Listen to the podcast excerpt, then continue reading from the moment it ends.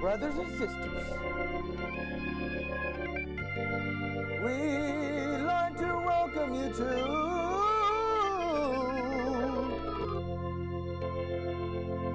the After Church Podcast. Thank you, Jesus. Here we go. Ha ha ha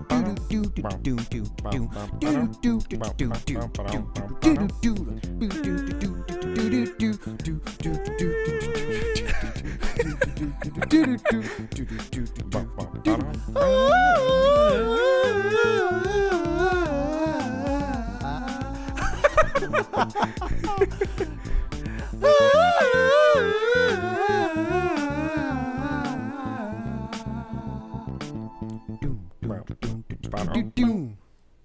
Yes. we got it. Welcome. Welcome, boys and girls. We are back. Indeed. Yes, and it's just Drew and I. You say that like you're disappointed. Oh, I, I'm a little, a little disappointed. Yeah. I hope everything's going well. Thank you guys for your support of this podcast. Yeah, thank you very much. Love the support that we're we're getting from you folks out there in the social media platforms. In the social media platforms. Do we just lose some followers because of the, the phrasing? That sounded weird. Yeah, and uh, we are getting better technology slowly but surely. Mm-hmm. As you can see, we just uh, figured out how to uh, patch in audio. Yes. Although we did that with, um, we did that Rodney? with uh, Rodney. Yeah, yeah. You trying to think of his rapper name, the Ford 95. four nine five. Or is it Ford? no, Ford Ford 95. 95. Not Ford 59. Sorry, Rodney. Five nine Ford. Crap. check out that episode and check out his music. It's really good. Definitely. Really good episode. Mm-hmm. So, Andrew, what do you want to talk about today? What's what's the plan? Oh man, so I I wanted to bring this up, right? Because as many of you, if you uh, surf any amount of time on social media, uh, or you have like a Google News feed, you've more than likely have seen this individual uh, that is running as a candidate next what in 2020, Yeah. uh, Mr. Andrew Yang. And he's brought up an interesting principle. This has been around for a long time. Um, people have proposed this in different countries, different governments. Uh, I was thinking, what would be the After Churches podcast opinion on uh, UBI, or otherwise known as Universal Basic Income, and just everything in general floating around that topic. Mm, so I actually discovered Andrew Yang also, and uh, he's a Democrat candidate um, running for the nomination. Um, I I doubt he actually gets nominated first and foremost. Yeah. Um, but here's the the thing about universal basic income is that the main issue that anybody who would be against it would have is all right well where's that money coming from Right. That's always everyone's Okay. first question. so like he says okay let's give $1000 to everybody over 18 I like that. All right. So, and what he means by everybody is everybody. Okay, the ultra poor to the billionaires. Okay, everybody gets a thousand dollars a month over eighteen. Um, and I guess this is supposed to replace Social Security, replace other welfare stuff, and because obviously you can't really have free health care and free education and pay people a thousand dollars a month at the same time. Um, You can get you can just keep printing money. but that's not how it works. you know, you know how gold has its value because it's rare, and how anything has its value because of scarcity. Mm-hmm. If you're constantly printing stuff out, then you're depreciating its value. That's how it works, and um, and then you got like what the Fed is doing and raising interest rates and um, inflation, and then employers will um, decrease wages and stuff like that. So That's lame. Fix it, Josh. so, but here's what I want to know. Here's the first thing I want you to look up, Drew. Okay. Look up how many people in like the most recent census are above 18 in the U.S. And I guess the census would be citizens. Um, All right. So I pulled up. Uh, let's see here. This is a 2010 census. Is that the most recent one though? Yeah, I mean that's like the first All right, that's fine. entry. Or actually, no. Let me see here.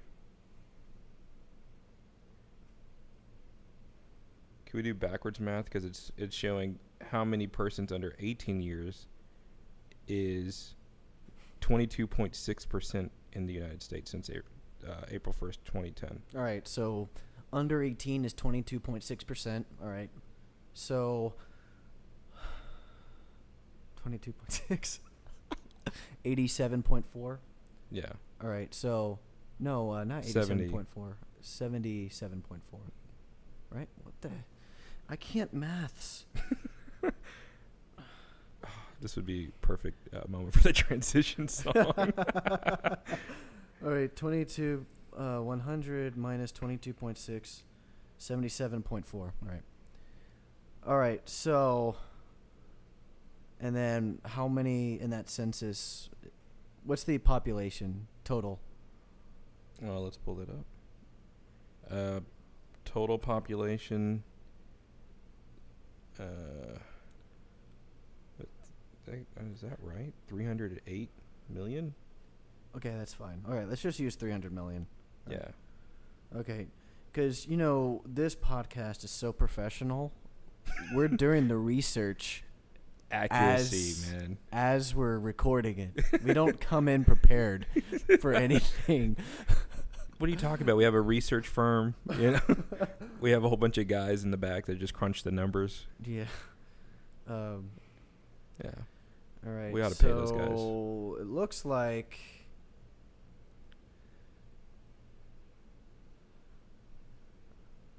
Let me let me do I don't know why I'm so bad at math right now. All right. Hmm. So, seven seven point four. we need to get math Let's experts do on the show. point seven seven four because it's a percentage. Okay. Okay. Yeah. Times three hundred. Three more zeros. Okay. And then three more zeros. Okay. All right. So, approximately two hundred and thirty million people. All right. Now they get they all get one thousand dollars per month.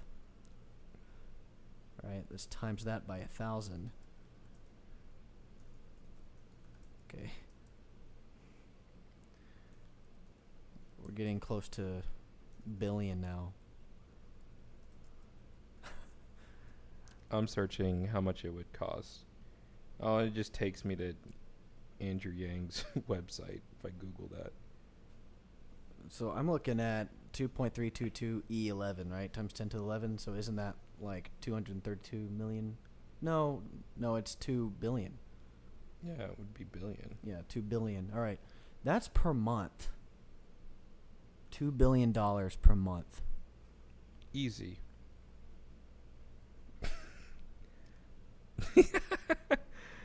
no, not easy. How much are we spending as it is, though? Well, I mean, we're our debt is in the trillions, right? Yeah, I'm looking up right now.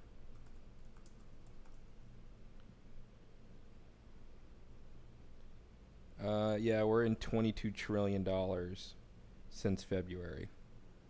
Apparently there's like a clock somewhere in New York, or not a clock, like a a sign that tracks Yes. the debt. So here's I've times I times it by twelve for to get the annual you know universal basic income paid out per year, okay?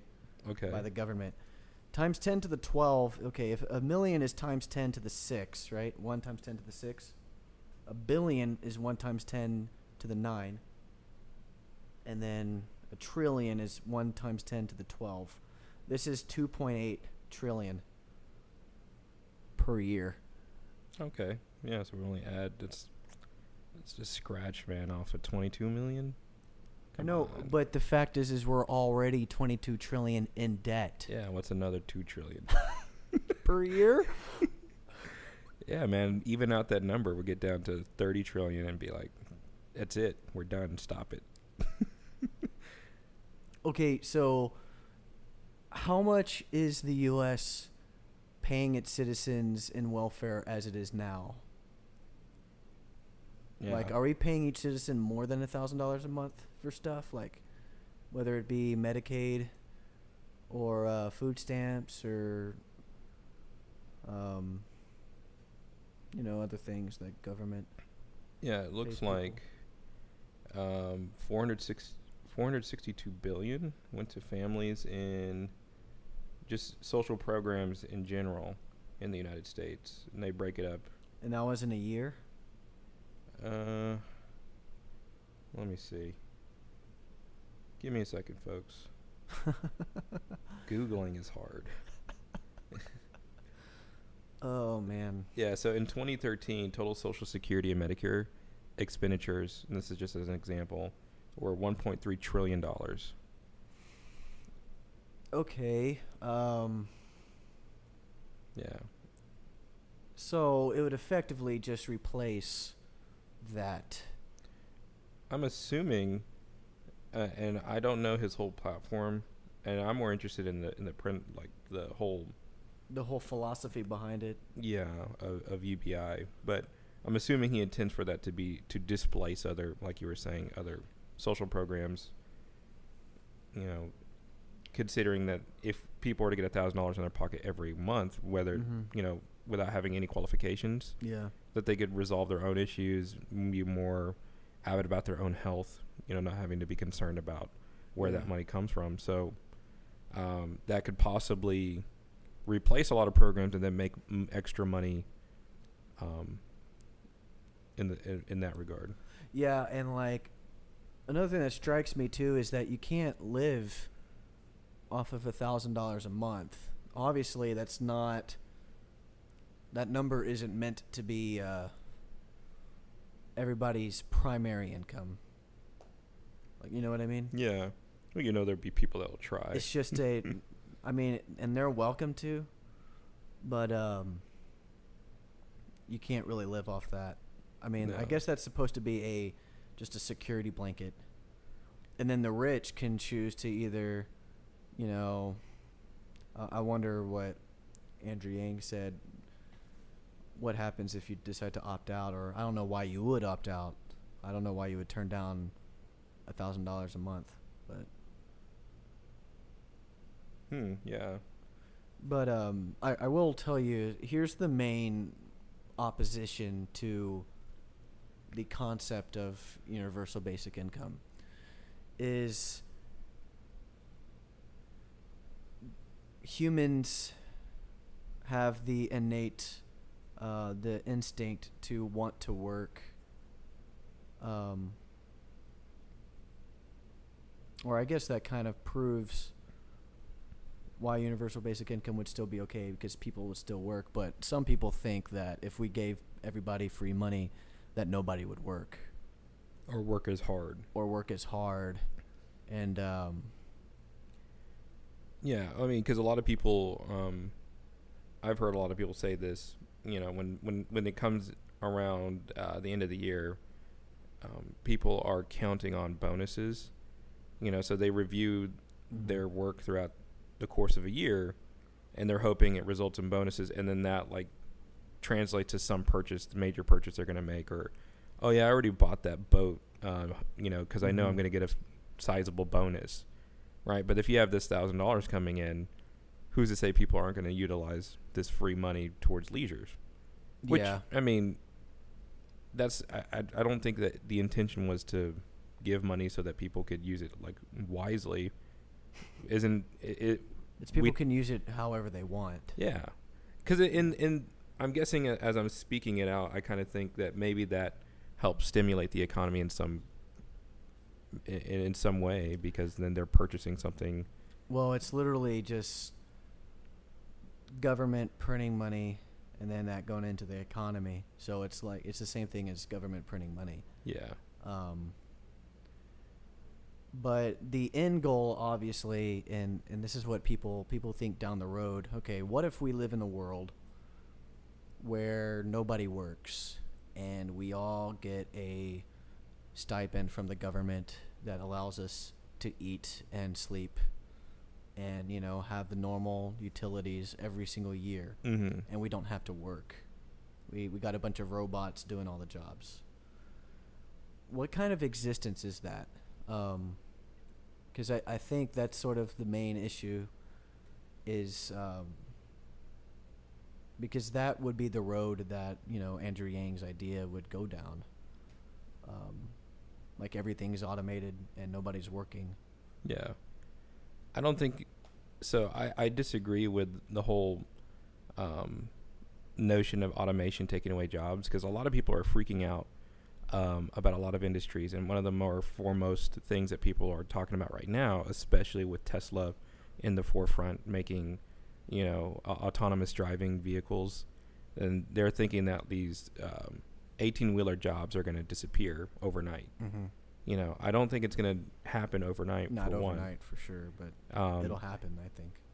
Yeah, well, I mean, there's so much um, technologically. There's so much obstacles that you have to jump over before you get there. Because one, you know, we're still uh, working out the kinks of it being uh, where we would consider it safe to put out on the roads. But then two, like people are still talking, debating like the ethical um, stance of is autonomous driving you know, uh, it, should we even rely on that? You know, uh, there's all these weird talks. Uh, apparently, there's some like technical summit that talks about the futures of automation and AI, um, and the things, you know, like virtual reality and what that might entail. So, like, I think we're going to be debating, even if we get to that technological level where we could implement it, people aren't going to fully implement it because they're still going to debate, hey, should we even go forward with this? But I don't know. That's just that. That's like I would think here within the next ten years. Mm-hmm. Um, but uh like, say enough time has passed, Mm-hmm. what do we do at that point? Yeah, and I I don't think that this is the same as, you know, farmers becoming factory workers, you know, Mhm. in the Great Depression or or in the Industrial Revolution. I don't think I don't think we're living in the same time because now it's manuf- we're looking at manufacturers having to learn robotics and computer programming and stuff like that. Yeah, I hear that all the time, especially in my field. Everyone always recommends that, like, whenever the jobs get displaced, you know, when fast food workers get replaced by robots, then the the alternative is always inevitably uh, programming. Like, we're just going to teach everyone to program. Hashtag learn to code. Yeah, learn to code exactly. the Codecademy and Code Up. Oh man. But here's like middle-aged men that middle-aged truck drivers when they get replaced by self-driving 18-wheelers they're not going to be able to just go back to school and learn computer programming. Yeah, Like that's like 10 years before their retirement. yeah, And so I could see why there's a need to sort of help them. yeah. Well, I, and I, I also at the same token don't think we should stifle technological innovation. Yeah, at the same time, Yeah. we should embrace innovation, but somehow help the people that get hurt from that innovation. Yeah, And uh, it's just trying to f- figure out. I mean, I'm not sure if a thousand dollars a month for everyone will adequately help that. I don't because I don't think we even have the money in the first place. Yeah, no. Um, Th- it would definitely be an experiment. Because I, I know that others and Andrew himself have mentioned that it's been implemented at different places. w- One, smaller countries. Yeah. Well, uh, apparently they do something in Alaska. Um, Yes. they get right. like a stipend there. Um, and apparent, uh, according to him, it's working pretty well. I haven't heard the counter arguments to what's happening over there. what is that called? Like an Alaska. Let me look this up. Yeah. Alaska. Uh, universal basic income. Maybe you can get there before I will. Hmm. Alaska Permanent Fund. Okay. I mean, I'm getting like a bunch of articles that say this is a socialist miracle, and I'm like, I'm not. that's not the kind of article I'm looking for. I'm, I'm more looking for miracle. like a Yeah. like a legitimate breakdown. Okay, Wikipedia. You know, dude, Wikipedia is legit. All right. I don't care what anybody says. I pulled up some info on it. So yeah, you're right. The Alaska Permanent Fund. It's uh, sixty point one billion dollar state funded, and it was established in 1976. Um, and then it collects its revenue. Here's the interesting part: from Alaska's oil and mineral leases uh, to fund an annual stipend to Alaskans. Okay. So it's not the Treasury printing money. It's it's reallocating money from one state-run industry and then using that oil money to fund this. Okay. But what if the oil people say no? Like what if the industries are private? Then Then they must be coerced. well, I mean that sucks. I don't I don't want that. Yeah, because so one of the arguments I heard was um, Amazon, which is like the a tech giant, pays no federal income tax, or has not paid federal income tax for the last two years, and they're like a billion dollar industry, and there's no sign of them slowing down. So if we were just to take a fraction of money from their commerce, I mean, that could easily pay at least a year. I don't know how long term, but that's the thing is that you would have to coerce the companies to do that. I'm sorry. I just had a big lunch. He's yawning, folks. He's yawning over here. Um, and, and I'm laying down in the couch like a slob. oh man. Um, what's interesting though is that we usually think of Alaska as like this ultra red state, Yeah. and uh, it has this. Um, but again, why not just make it a state thing then? Why does it have to be federal? Well, then you know every state would have to individually determine where those funds come from. You're gonna have to manipulate the system to draw back on certain programs. And then if a state didn't want to do universal basic income, then they sh- they don't have to, right? yeah. Well, that's gonna force people to. I think people would see the benefit and just be like, "Yeah, I'm out." but, but what's America's version of the oil money that Alaska has? Like, w- how do we fund a thousand dollars a month for everyone? Amazon? all the big um, like Google, Apple. I mean, they're raking in tons of money, and it's not gonna stop. I know, but uh, I guess if they're on board, w- what do the companies get out of this contract with the government? Nothing. Satisfaction of helping people. that's not that's not good enough, man. yeah, well, that's why it's not happening. That's why they've dodged like you know uh, taxes on on so many different levels. It, it, really does seem like in order for that to happen, industry and government would have to be completely, you know, the industry would have to be com- coerced by the government to do something. And that's just straight up socialist, right? Seize the means of production. yeah, that's like, like freaking, what, communist? Yeah, I know. yeah, I mean, Oh, See, okay, so here's my thing. All right, and I, I, and I might sway the uh, conversation just a, a tad in a different direction, but um, like traditionally, and I am not at all politically inclined one way or another, right? The thing that I focus mainly on in my personal life is does it line up with the Word of God, and that's it. Okay. Right. So I've never been swayed by like one politician over another. Um, but as Christians, All right. right, I think one of the things that sometimes I get that I think gets glanced over is what do we do about charity, right? Because that's like one of our most prominent tenets in the Bible is that we need to give to people, and so I I, I know like people are like listening to this and probably like, know, there's already a ton of people rolling their eyes. I could feel the like. I could feel all the eyes rolling in the back of their head. Yeah. The force of that. yeah, it caused the world to shift its rotation just a little bit. All the eyes rolling.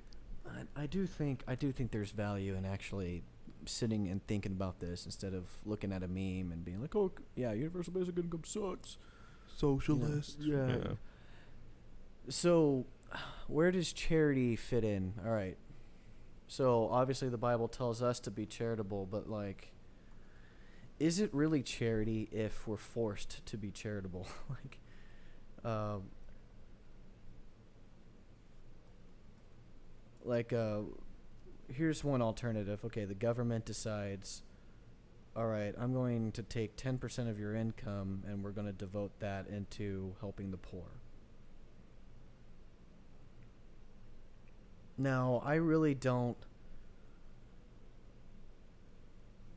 I don't really. Uh, I don't know if I would really care that much if that's how my tax dollars were spent. Um, Mm-hmm. I don't know if I'm going to be like picketing the streets or just like, hands off my wallet, like, or or like uh you know like no more taxes kind of thing. I mean it's just how my concern with that is is the government capable of using the 10% of my income wisely and effectively? Yeah. Well, see that that's so I threw that argument into uh, out there just for people to kind of think about, but that's kind of one of the the areas that I um, I think about when considering that. Like, well, people make that argument all the time. Well, what would Jesus do? You know, we see uh, characters of Jesus drawn up of how he was uh, out with the needy. You know, he went to the beggars and he went to out to the uh, places that nobody wanted to go. Um, and then they try to like make that a political policy, and it's like, um, I think you're reading into that too vaguely, too openly. But yeah, like you're trusting someone else to make the the charitable decision for you.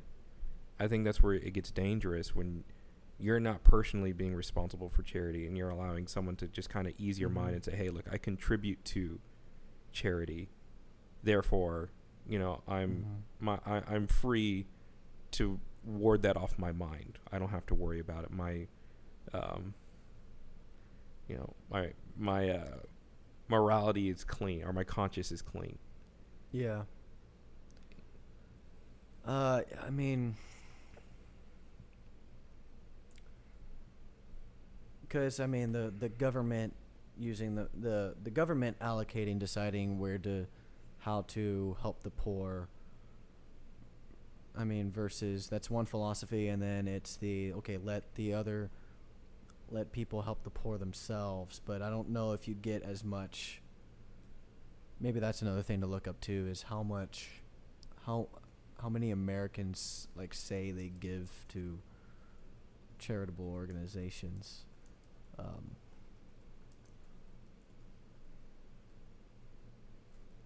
Here, I'm looking it up right now. And and I think we're also kind of operating under the assumption that I think people um, operate under the assumption that uh, that uh, there is some there's some way to just eradicate all poverty.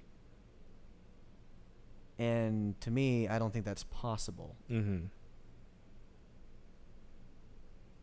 I mean, I, there's. I mean, there's certain genes that affect people's intelligence that will always be a sort of ceiling for them. Like people are born with certain potentials, and, and not everybody's equal. I guess that's the overarching idea. Um, like everybody's equal in the sight of God, but not everybody has the same skill level and can attain the same things. There are some people born in just horrific environments and get diseases that um, that only poor people, people in poverty, get, and it, it hinders them from being able to do anything in life. Mm-hmm. Uh, and then there's people who are born uh,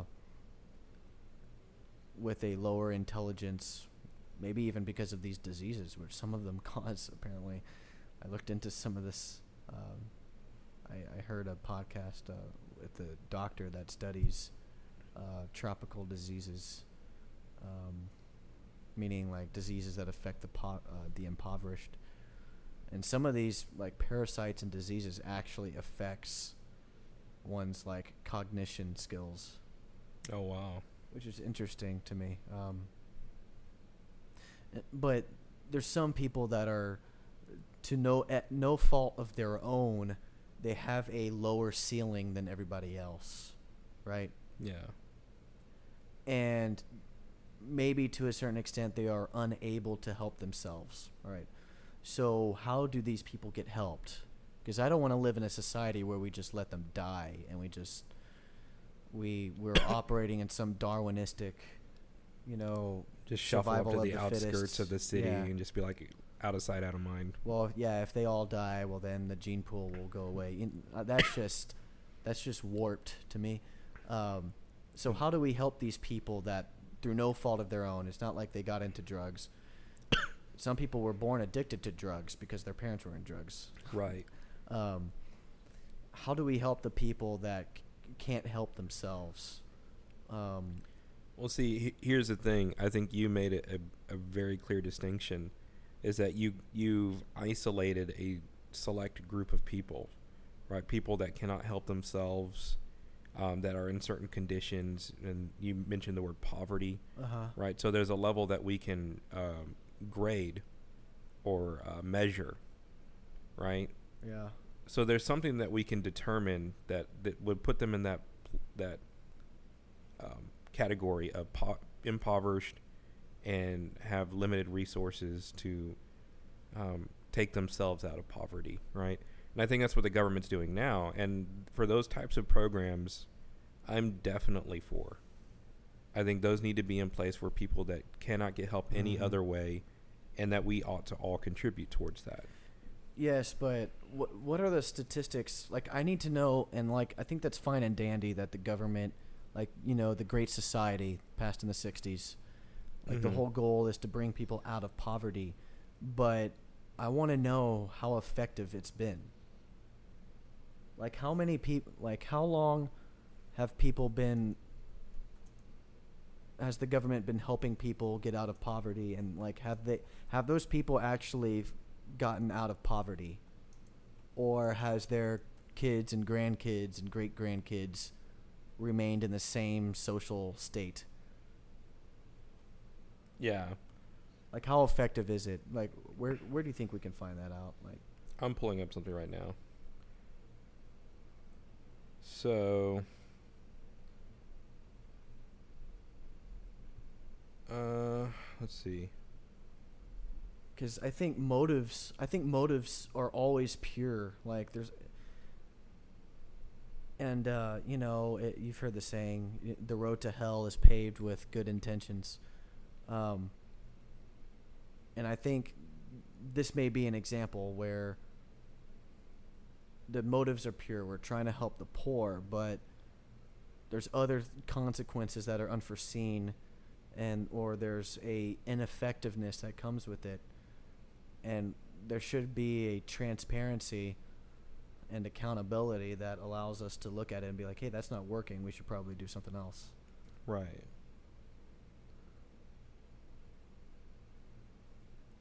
Yeah, so I found an interesting article, but it's just talking about some of the myths and uh, about welfare programs in the United States, uh, but nothing I can like really put my finger on specifically.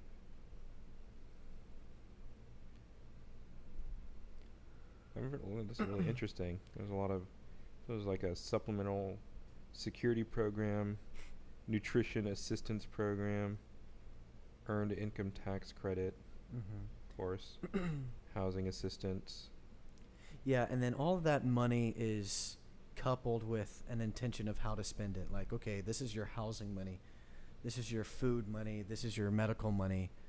While Andrew Yang is saying, okay, here's money, you spend it how you want. Mm-hmm. And and I think another kind of tragic fact too is that people in poverty are not good with money, and like that, it, sounds like a very demeaning thing to say, um, but I think there's some truth. Um, you know, and just as it's, I think it's as true as the fact that people are born in crappy situations that are beyond their control, and that sometimes it has nothing to do with you know financial skill and financial wisdom, but And I, it plays a role. I think.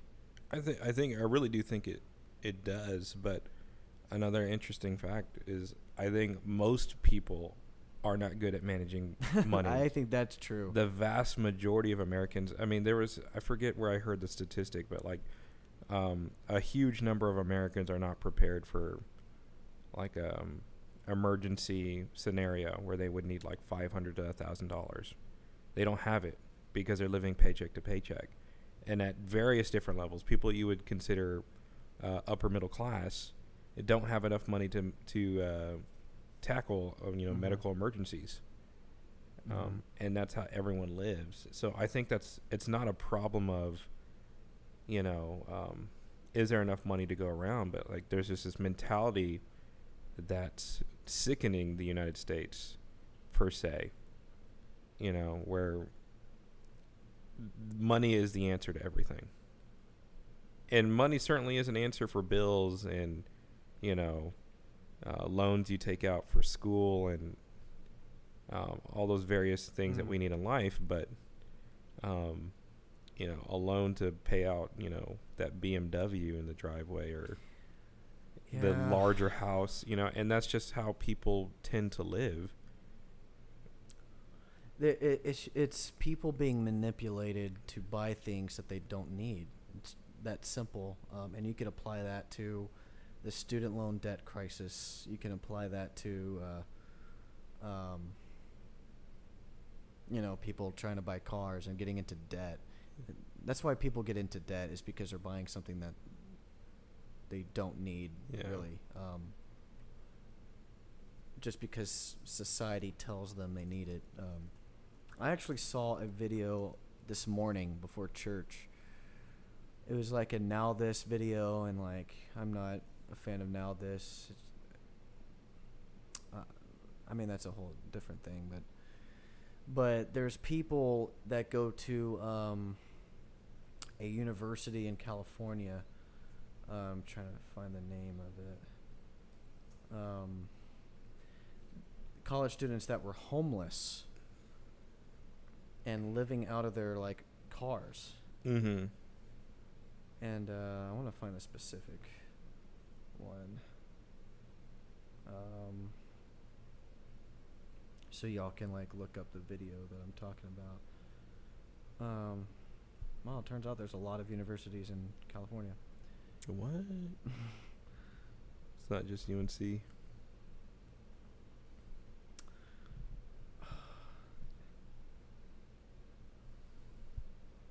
Was that I don't know, but the the college that those um the celebrities got caught up in that uh, admission scandal? no, I don't think it's. I don't think it's uh, like with Stanford or anything like that. Um, I think it's private. Um, anyways, they kind of followed these two college students that live out of their cars. One one student in particular got a full ride scholarship to this university. Mm-hmm. All right, and then obviously chose, okay, well, I don't want to pay tuition. Let me go to the one with, f- you know, full ride scholarship.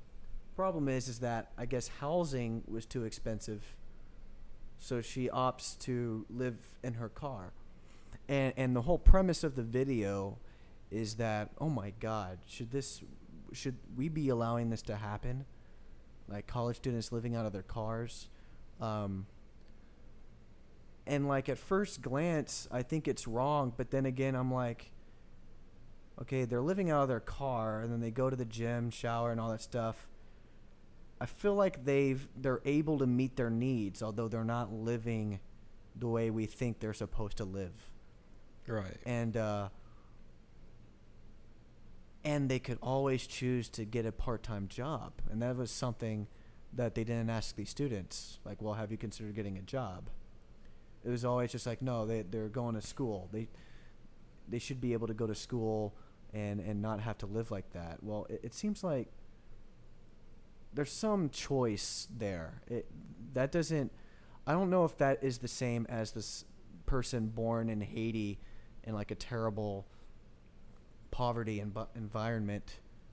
That's Mhm, that's you know that has no other choice but to you know literally try to find something to eat every day. Um, I think this is kind of a first world poverty, like kids living inside of their cars. They they own a car. Yeah. Um, like kids living inside of their cars and, and, and going to class, and like it seemed like they're living pretty comfortably. And I think the problem is, is if the school stops allowing them to live in their cars, I think that would be bad. But as long as they allow that to happen, I really don't see an issue with it. Yeah. I mean, they made the conscious decision. So like people see uh, higher level education as like Yeah. a a right. But like uh, that we should all be extended higher level education. Um, but it's something that has to be earned, I think. Yeah, but again, like they decided to go to college, and society undoubtedly told them, "Okay, college, you need to go to college." Yeah. They've told all of us that. I mean, but college is not something we need. Yeah. It, it it it's definitely useful and I think in years past, probably before our generation, it was a lot more valuable to have a diploma Mm-hmm. or to have a degree. But now it like what I'm seeing in my generation and this makes me think of it more so for when I have children, um, how much I would recommend college to them now because it's so oversaturated with pretty much everyone and anyone that goes into college and Yes. just grabbing any kind of degree they can get, thinking that that's like a guarantee to, Yeah. you know, like everyone has these lofty dreams of being, you know, um, some professor, you know, Mhm. tenure and they're getting paid millions. Like that's not the reality, Yeah. you know. Um, I, and I think people should go to college if that is literally the only way they can get to where they want to go. Yeah.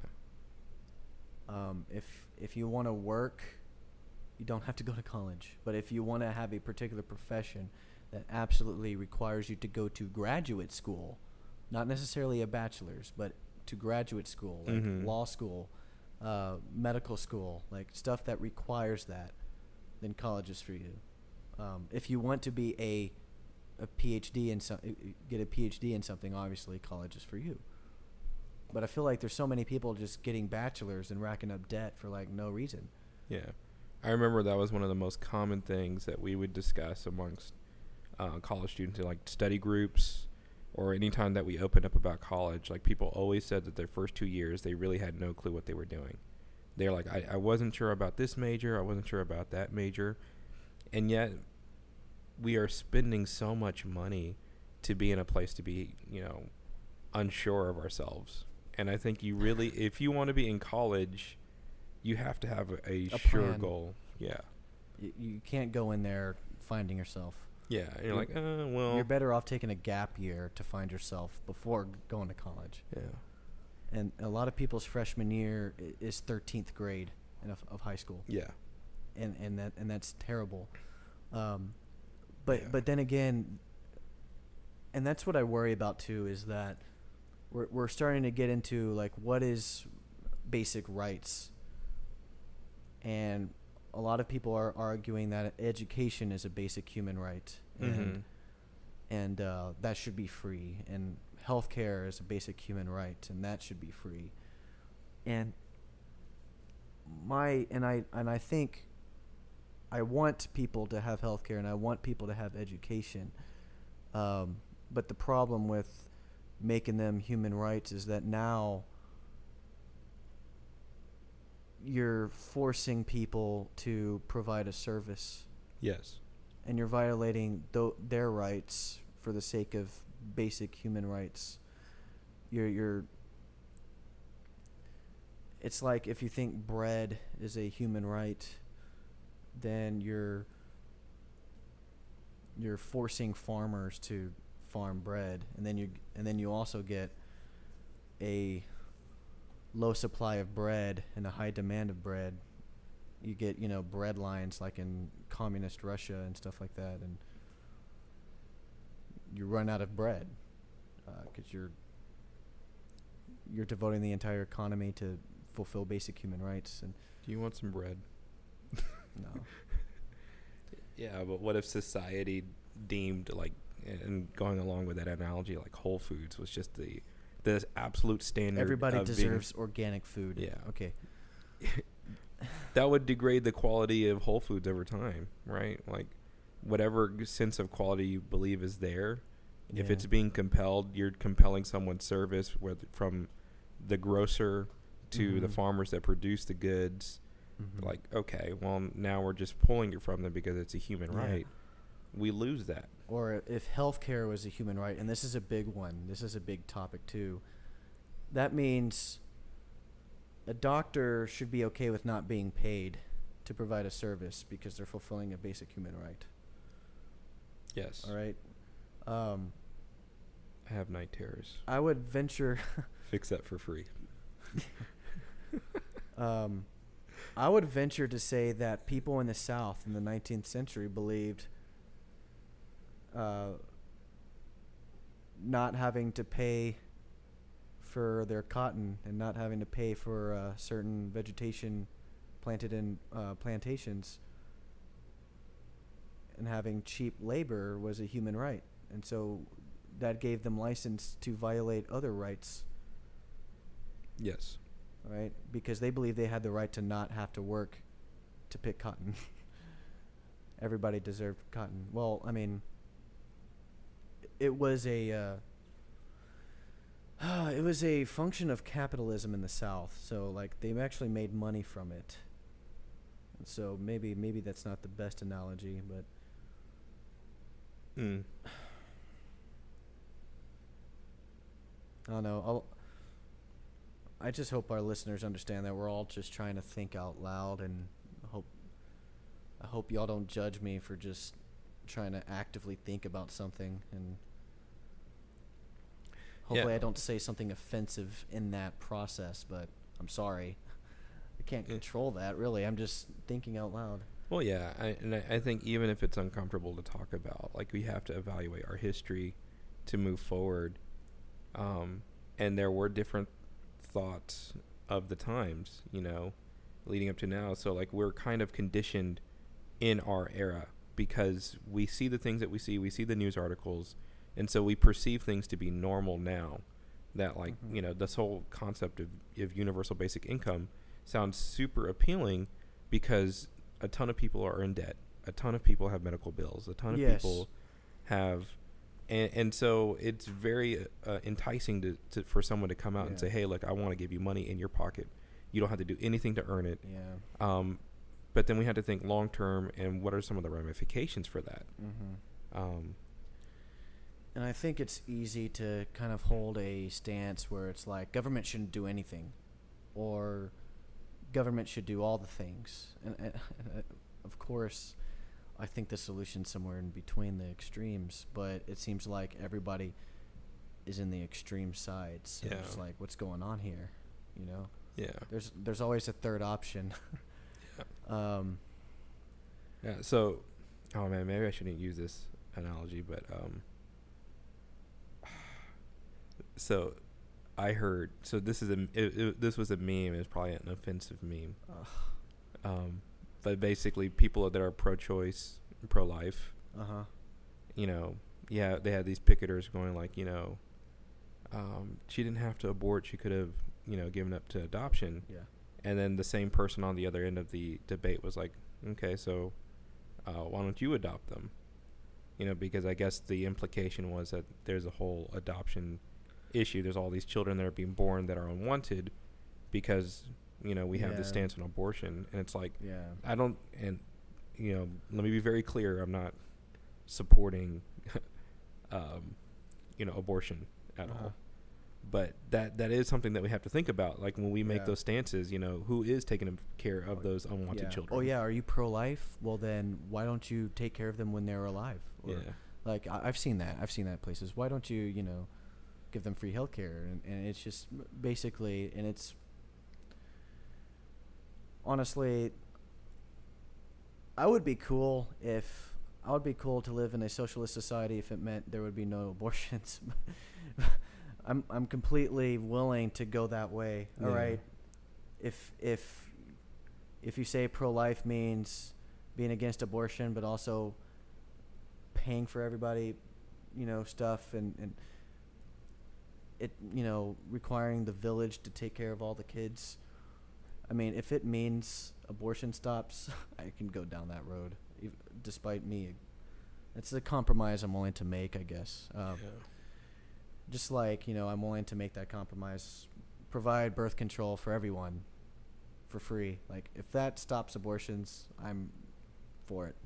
yeah. I don't think it stops abortions. No, you do those two things, and it's still Yeah. going to happen. You know, Um, unfortunately, of course, but and and like I, I'm kind of in a stuck in like a cynical stance in that I don't think the government is effective in helping the poor or helping the needs of people. And I don't think the people are effective in helping the needs of the people. yeah, yeah. There's Uh, not an well. Earlier, when I was looking up the charitable giving, Uh huh. um, I think in 2016 it was. It, let me make sure I got this right, but I think it was 402 billion dollars was given to nonprofit organizations in the United States. Um, And then what did you? Four hundred and two billion dollars. million. Million. Okay, so and then there's a, so many billion dollars that the government provides for people. Yeah, so that's just an uh, uh, addition. In addition to that, but I mean that seems so inconsequential to you know Yeah. how big the United States and how big poverty is here. And like I don't think maybe maybe maybe we should kind of look back and at these old like, you know, don't just give a man a fish, but teach him how to fish. Yes.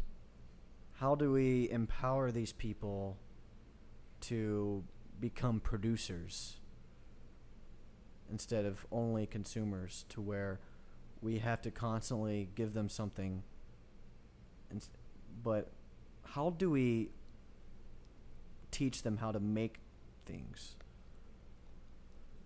You know what i mean? Um, To be productive. Yeah. Without sounding condescending. And there's always a risk of and and here's the thing when we're actually thinking about stuff there's a risk there's a risk in being offensive when we're in the process of brainstorming and, and unpacking issues and ideas Well, see, and I think that's why it doesn't get talked about because everyone, especially in our social climate right now, with the whole Yeah. political correctness, and I'm not trying to invoke any of that right now, but like, uh, I, I think people are afraid to bring this up in conversation Uh-huh. because, you know, it's easier just to go with the uh, mainstream thought yeah which is like of course everybody just wants to end poverty and just like make things go away Yeah. but how do you uh, achieve that So it's funny you say that. Be- going back to what we were talking about, okay, what does Scripture say about this stuff? Jesus said, "The poor will be with you always." mm-hmm Now, what makes that so significant? That means is that there's always going to be a have-not in any society, um, whether it's because of, you know, of human corruption or whether it's because of that's just the way life works. mm-hmm I, I I happen to agree with Jesus. you know, God manifested the flesh. I, that, that just sounds funny. Yeah. I agree with Jesus Yeah. on this stance. Yeah. Um, he's got some valid points, he's man. got some valid points. You know. You ought to give him a listen. Yeah. I think you'll like him. Um, Oh, quick correction, by the way. It was 410 billion. 410 million would seem really insignificant so 410 billion in given by people to non-profit charitable organizations. hmm All right, now compare that to the government's contributions to p- people's poverty and needs. Yeah. What was that number? Uh, Like, how much do we spend on welfare? oh, I think it was like 13 trillion.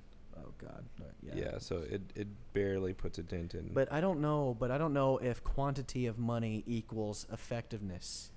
yeah, and that's the thing is like, and you alluded to that, like how effective is the government at doing that?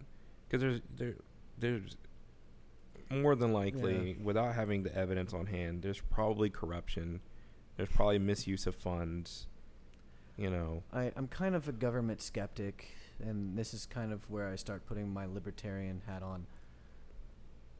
I think the government is only good at collecting money, but never good at, absolutely horrible at, executing on. you know, spending the money Yeah.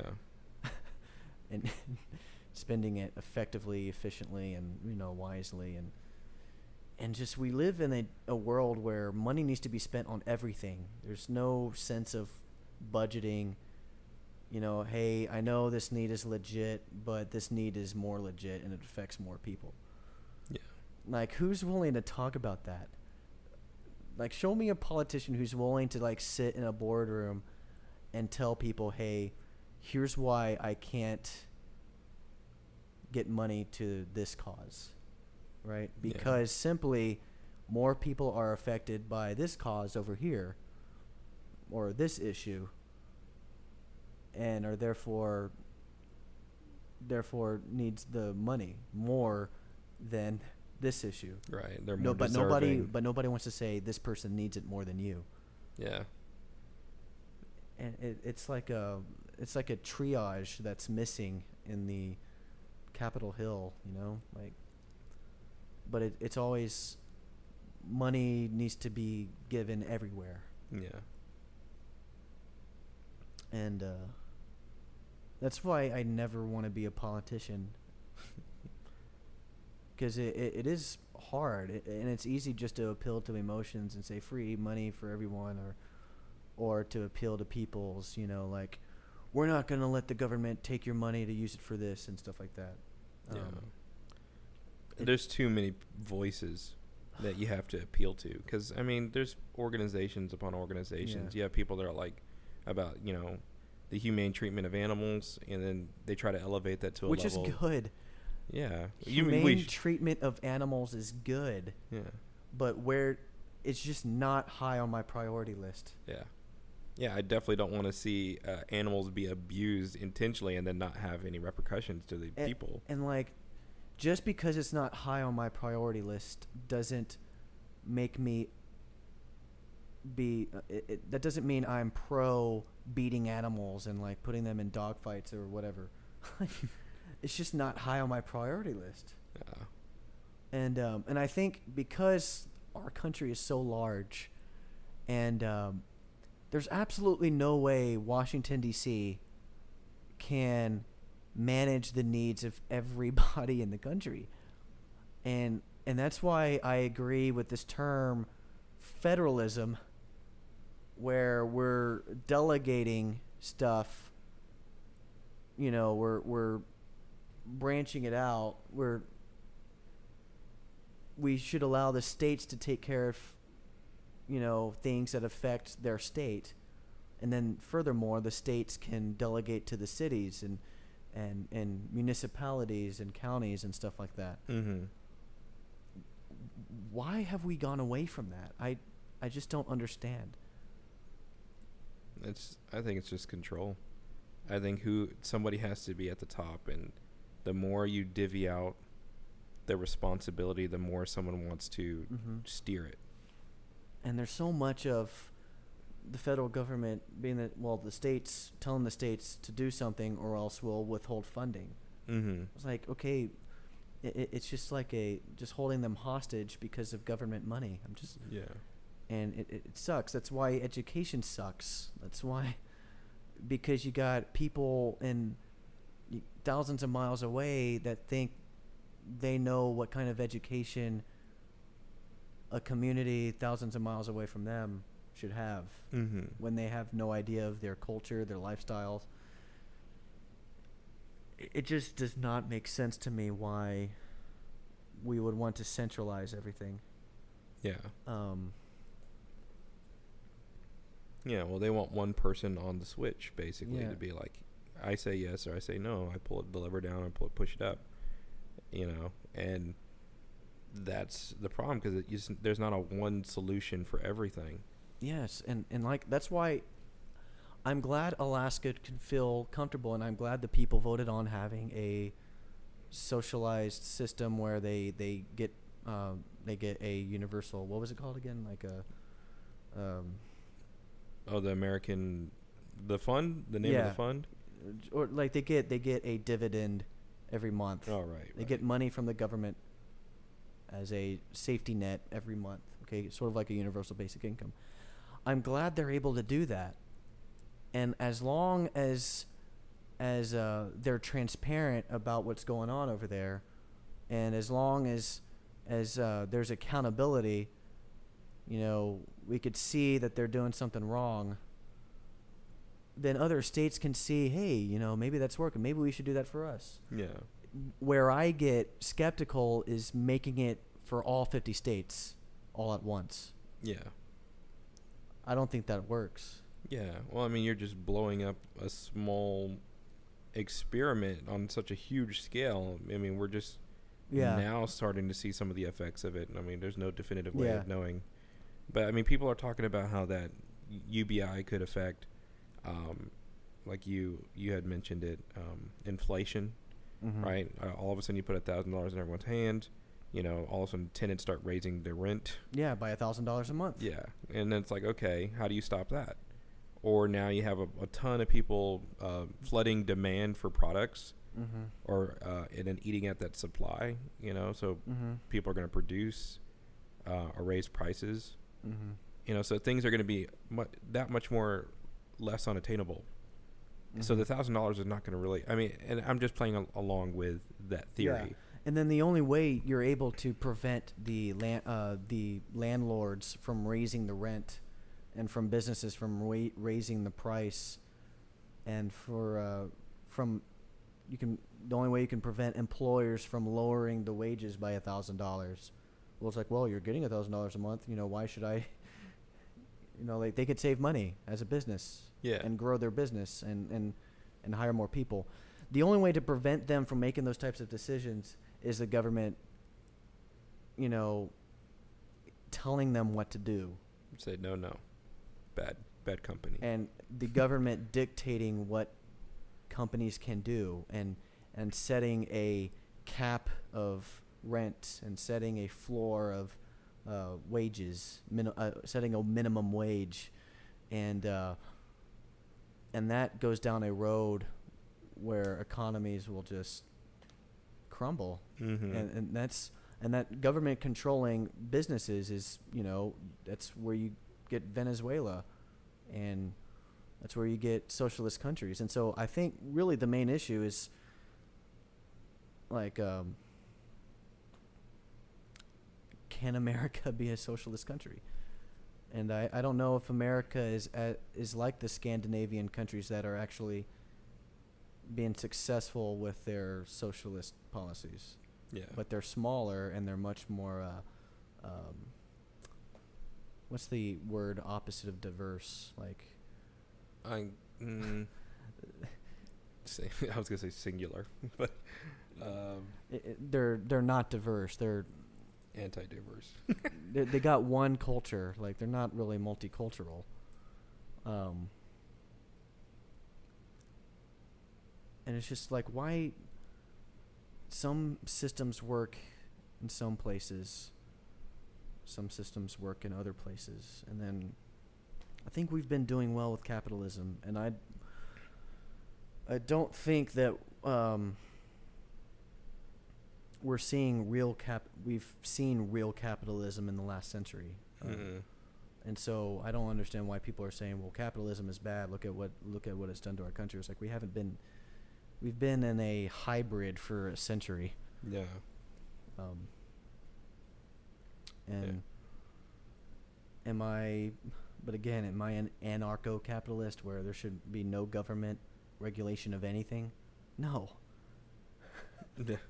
It's just there's the solution's always between the extremes, but everybody wants to go to the extremes because it's easier to argue and it's easier to identify yourself with that camp. Yeah. Um, and nobody's willing to sit and have these conversations and like start sp- spouting off ideas and then like oh wait i don't know if that works or i don't know if this analogy holds up or i don't know maybe i need to check myself nobody likes being wrong and so we can't nobody wants to sit here and Yeah. hash it out you know And I think it, it's so combative this um, political correctness in culture we live in. I think it's easier to kind of just ma- uh, mask your your your whole thought process with um, virtue signaling. So like, Yeah. i- if you are the most virtuous person. Um, and you have like the m- most purest of intentions. You don't have to explain yourself, especially if the other person is the Mhm. enemy and so it's just become so argumentative um, whenever you see news articles and it, that's so off-putting to me now Yeah. like I, I i just it's it's selfish yeah it's doing something not because it's right but because it, it, it makes me feel like a good person yeah And because I feel like a good person, you should do it too, or else you're not a good person. yeah just label them off you know Yeah. and people really live that way but i think it, i feel like it's way more extreme now than it ever has ever been Yeah. and that's coming from someone in his 20s but you know And uh, and then I, I don't judge people who are for things like universal basic income because I understand the motives are pure.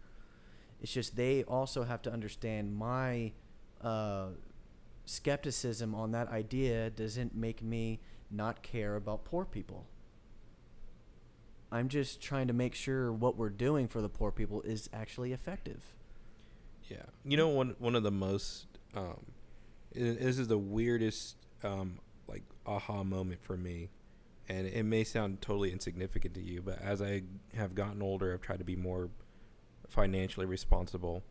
And one of the first things you do in being financially responsible is like laying out all your money, Mm-hmm. you know, looking at where your money is being spent, and then building a budget Mm-hmm. right? And so I knew nothing about this. Uh, you know, one of the shortcomings of school is they don't really teach you like basics of like how to like, you know, Yeah. Balance a budget and all this stuff. But I started writing my budget uh, a little while ago, uh, a couple years ago, try to get my money in order. And um, when I googled like how should you uh, do your, how should you budget, they always talk about the different categories, which it's all, you know, common sense. But one of the Mhm. things I saw was, especially w- from Christian perspectives, is charity, putting in a certain amount that you give to people. And um, I, I think a lot of people, one, they don't even draw budgets. It's kind of just like Mhm. in the air. They just kind of do it by the seat of their pants, and then They do it by feel. Oh, I Yeah. feel hundred dollars sounds good. yeah, Yeah. But and when you when you operate that way, then you you really don't calculate how much Mhm. you are giving to others. And I think the biggest change that we can make is not by, you know, trying to uh, pull the reins on politicians and where tax money is given, but Mhm. like what are you doing in your local community? Yeah. you know because i think the biggest um, changes sometimes can happen when you look at a friend or you look at like you know someone in in your community uh, and that you know from a spiritual perspective that god can speak to you and say hey look that they, you have the means Mm-hmm. and m- I w- want you to help them in this in this manner Yeah. like listening to the spirit and having them dictate like hey Yeah. they they have a need that you can fill Mm-hmm. I don't think that happens as often as it ought. So I I would agree with you. I think we wouldn't even have the conversation of being taxed high to pay or getting being taxed so that the government can help the poor if the people already helped the people. Yeah. Um, my thing is is that for some reason money is always the solution when it's the opposite of a solution. I, I really don't think giving a panhandler one hundred dollars changes his situation it changes it temporarily. temporarily. Yeah. That 12 pack But- he gets, but no, I'm trying. No, I'm, That's it, it it changes. I mean, it helps him temporarily, and it gives me that feel good about myself feeling Yeah. temporarily. That's why. That's why panhandling is a legitimate business, and it, it's crazy to think of it this way. But people holding cardboard signs are actually providing a s- service that you pay for, and that service is make you feel good about yourself. wow. All right, making you feel virtuous. Here, let me pay ten dollars to feel virtuous and feel compassionate and feel good about myself. They're playing on that, Yeah. and they're legitimately smart. And like I, I'm kind of weird. I think there's like a kingpin of all the panhandlers, and they all meet and they have a giant map of the city, and they're just like, okay, y'all go here, y'all go here, y'all go here. I, I mean, I'm just, I'm just kidding, but Yeah, there's some uh, ambitious panhandler out there listening. you know, could start like a whole panhandling network. Just It really is, though. That is the service they provide, yeah. Is by allowing you to feel good about yourself. Hey, I gave money to this poor person, yeah. I I always but it doesn't change their state at all. Yeah, it always gets me, man. Because I, I used to think about that a lot, especially when I was a lot younger, um, like straight out of high school. You would see these folks, right? And I think there was this one time somebody was on the um, street corner, and I, I, you know, when you pull up to the corner and you're the first car there, they get to give you their whole, you know, put the sign in your face, and you either you have to either like pretend they're not there, you know, look at your phone or look at the ground. Um, but I looked and, and I was just feeling sorry for this individual. I was like, oh man, I, I maybe I should give them money, Mm-hmm. you know, and I and I forewent those feelings and I was like, no, I mean, you have all the rationales and you're like, oh, they're Mhm. going to use it unwisely, they're going to abuse it. So I left. And obviously, you can't know how they're going to use it. Right. And, uh, and and then I even go as far as like the whole Christian narrative, like you know I'm a Christian, I, I should be helping these kind of uh, uh, helping these people. Mm-hmm. Uh, so the whole day I went totally um, judging myself and feeling guilty that I didn't do that. And um, I, I went to HEB, I think I remember, towards the end of the day, and I had to pick up a couple of things. And as I'm going to the parking lot, there's all these like guys combing through. I didn't realize there was like four or five of them combing through the parking lot, Mm-hmm. And they were just straight up asking, and then like getting denied like within seconds. Hey, can I have a dollar? N- And they'd be like, No, sorry. Yeah. Right. And so he came to me and I was like, this is my chance for retribution from Mm-hmm. I can I can give money to this guy and feel erase that guilt from my mind. It's that's the service they provide. Yeah. I just thought it was hilarious, but he he he looked like one of those scary dudes. Like the the lady on the street Yeah. looked like she, she was in legitimate need. This dude looked like if I didn't give him money, he would have cut me. yeah, that's like I mean that's like penance, and that's like what Martin Luther hated, right? yeah. Is is paying a sum that absolves you of guilt, yeah. Y- yeah. and and here's here's something too. Where in the Bible do you see people giving money to poor people? And I know there's references to giving alms and Mhm. stuff like that.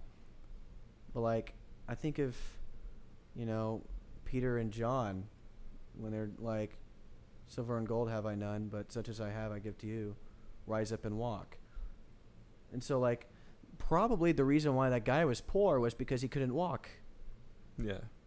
And so Peter and John were like, okay, well, instead of giving him money and just allowing him to eat, but his situation doesn't change, let's change his situation. Yeah.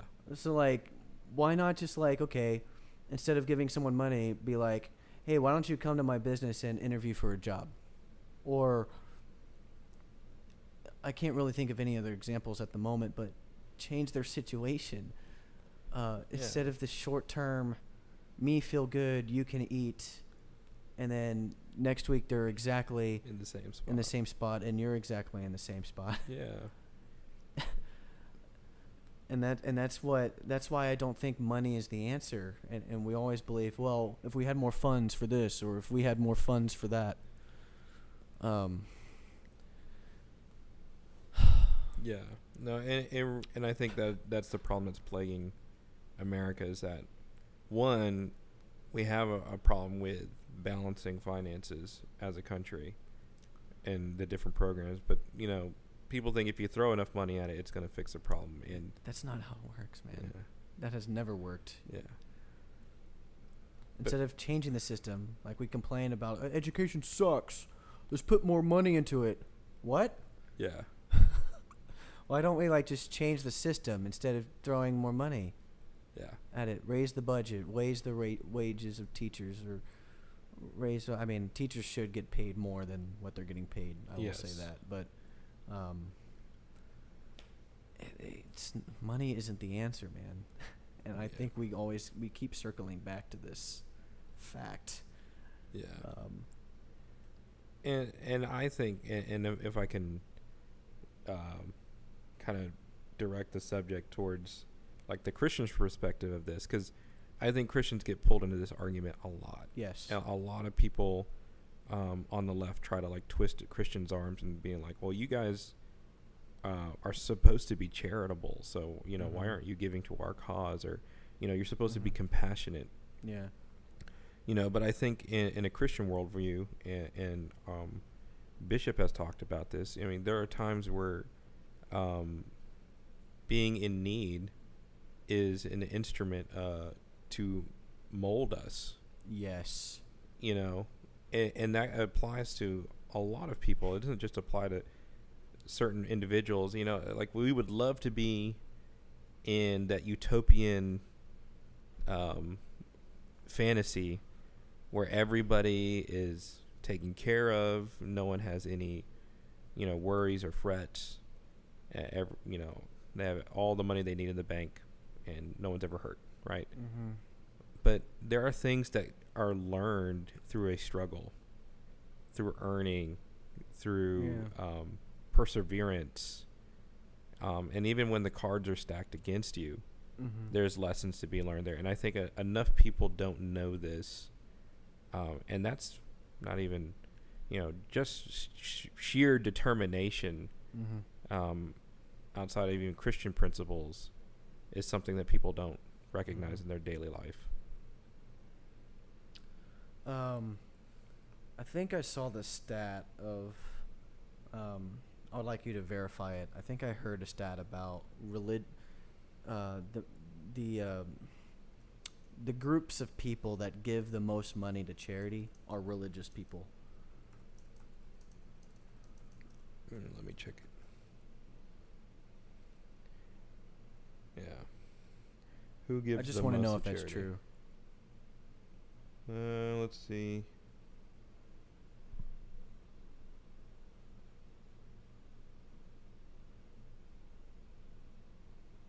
So, of the 358 billion that Americans gave to charity in 2014, only 14% came from foundation grants, so these large companies and wealthy big Uh-huh. foundations, and just 5% from corporations.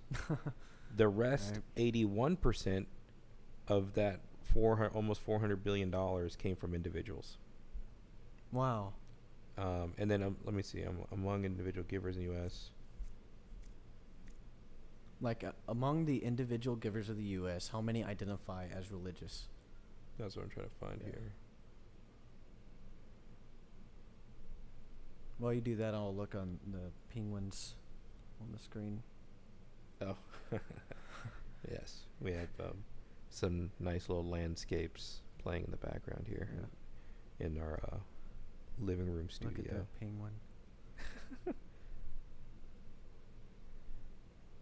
Oh, so now it's ranking all the different places in uh, all I the don't 50 care states. about places. Bottom 10 states, nope. Giving by region, nope.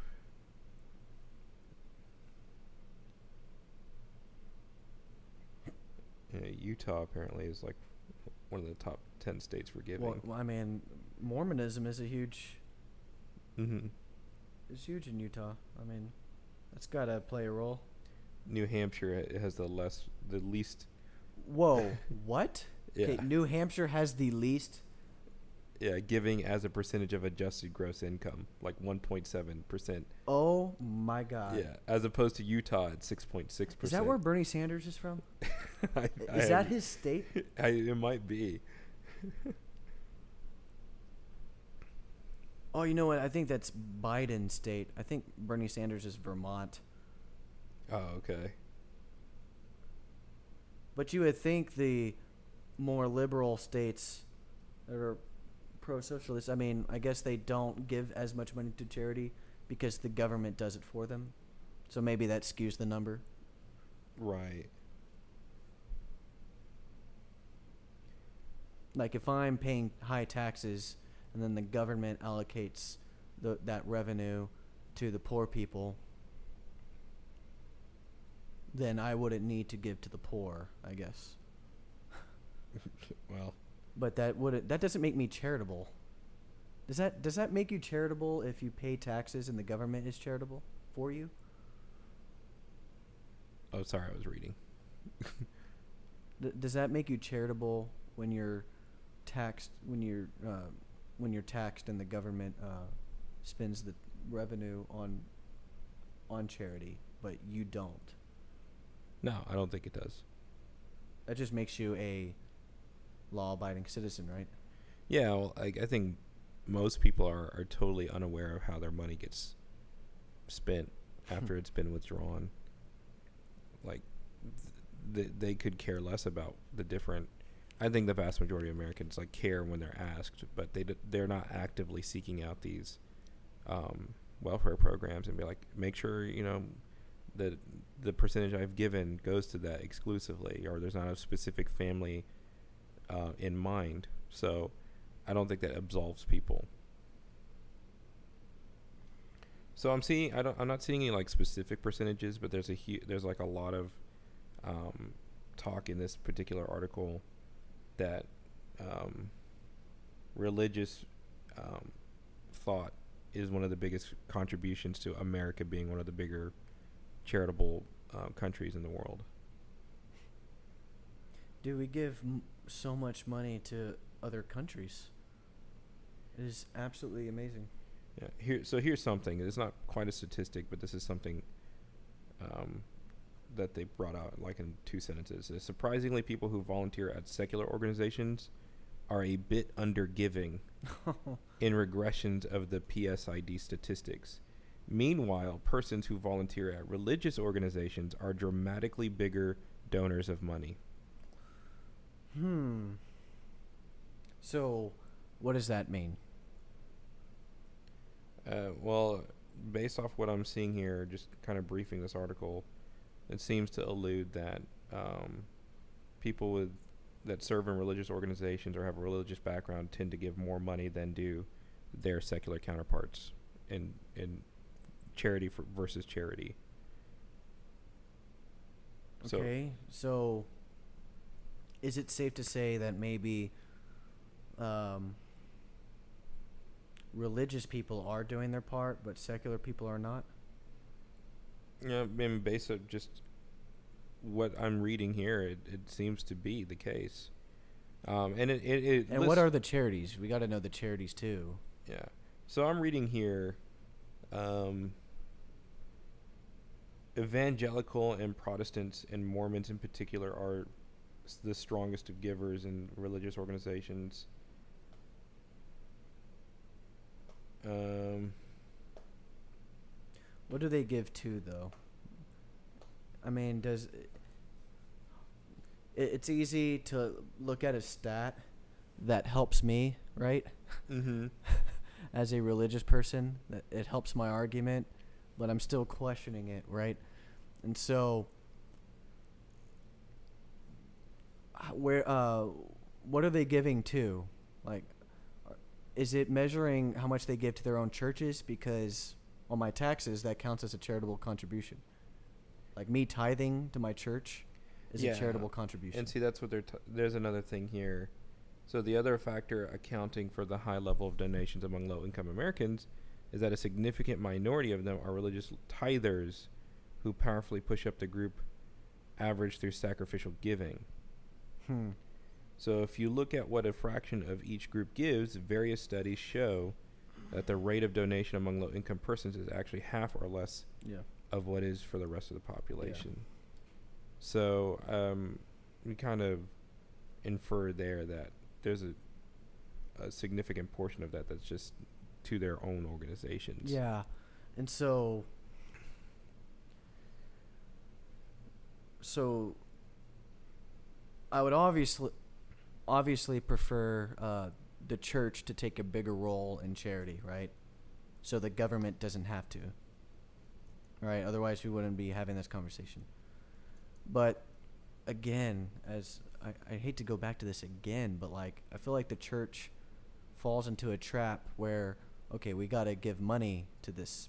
We got to give money to things. Let's put money here, money here, money here instead of actively changing people's situations.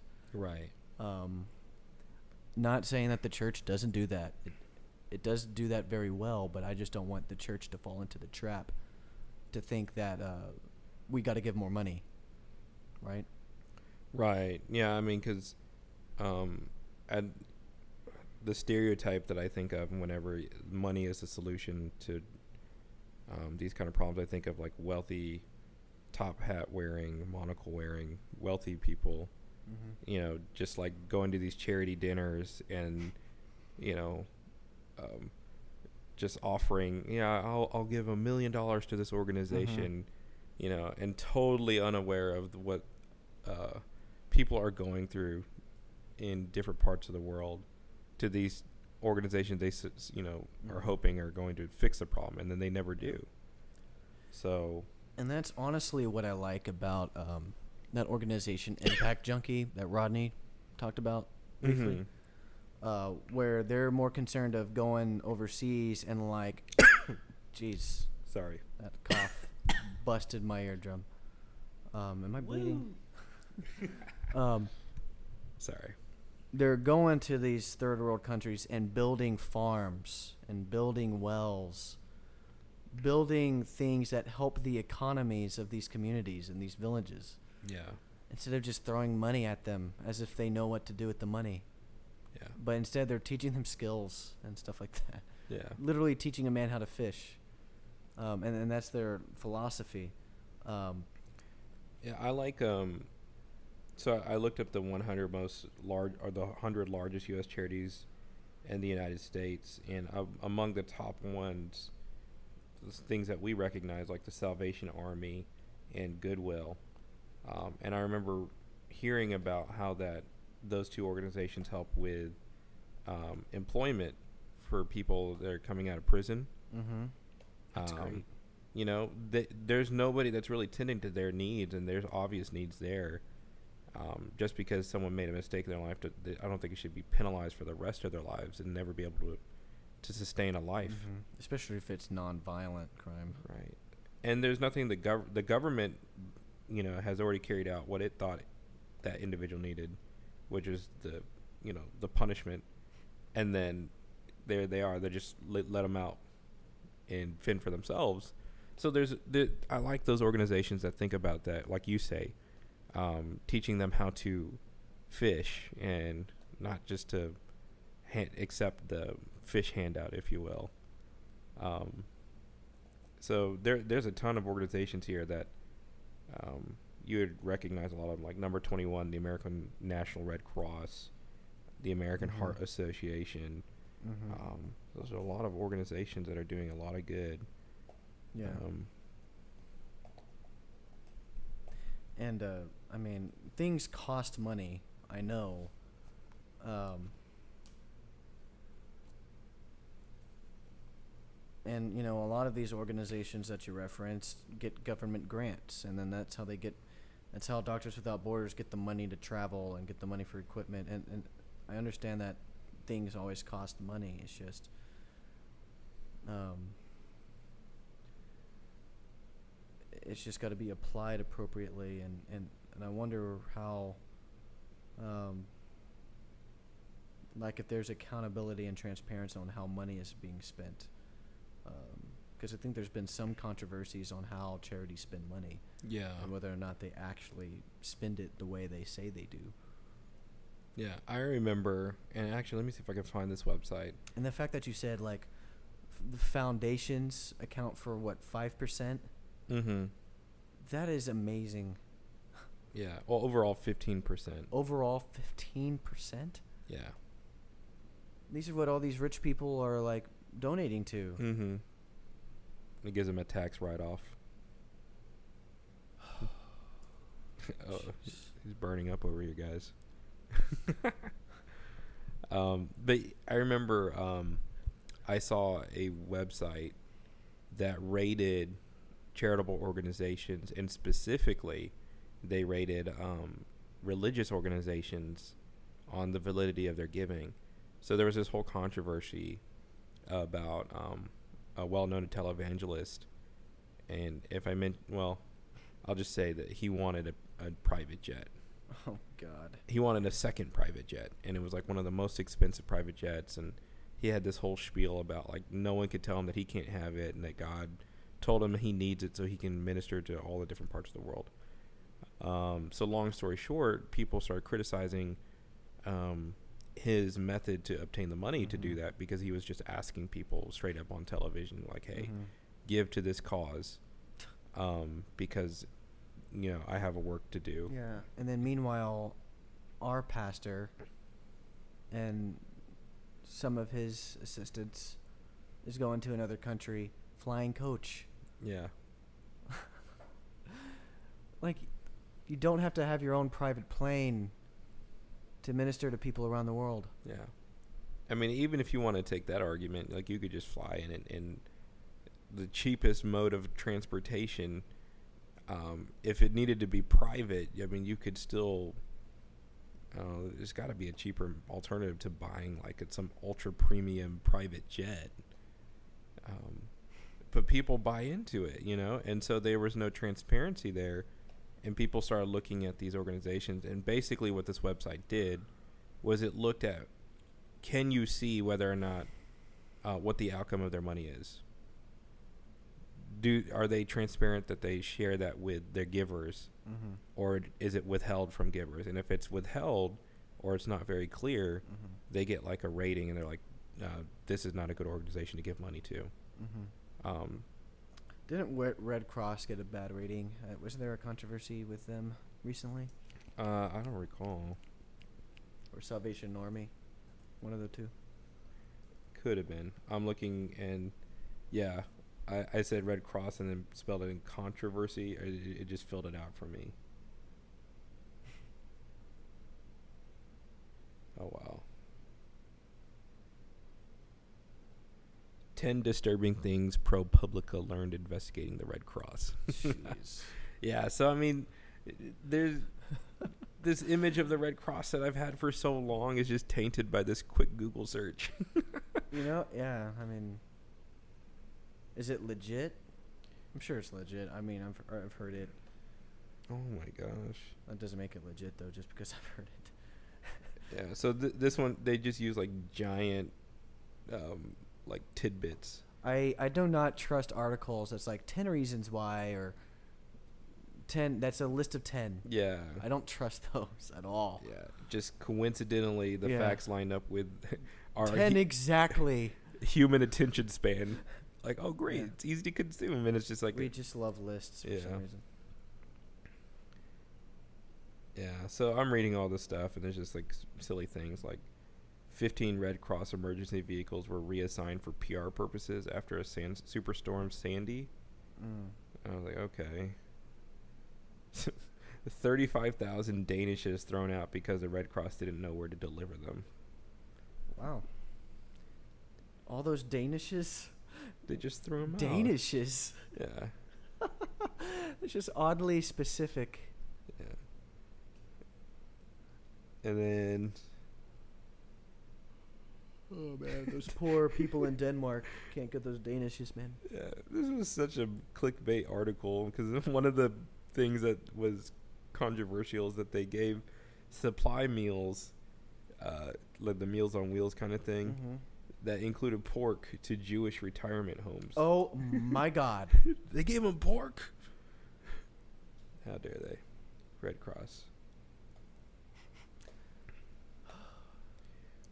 Oh man. But, you know, the the poor will be with you always. Like, how do we? How do we accept that fact? You know. I mean, that doesn't mean we can just like not do anything and not be charitable. Yeah, well, I mean, Jesus gave the parable, and actually, it's like kind of like perfect timing when because I went over this with our um, junior high class um, about how that Jesus spoke in the parable. Like when you saw um, Mhm. those that were uh, naked and you didn't clothe them, or those that were thirsty, Mhm. and and those that were hungry, you did not feed them. Mhm. You know, and as much as you did it to them, you did it to me, right? Or you didn't do to them. Conversely, right? Yeah. So I mean, the, it's it's a call out saying that these are things that should be spoken of of Christians, Yeah. right? Those who follow Christ, but there is also on that same coin that um, not everyone is going to have that same level of um, needs cared for Mhm. or needs met.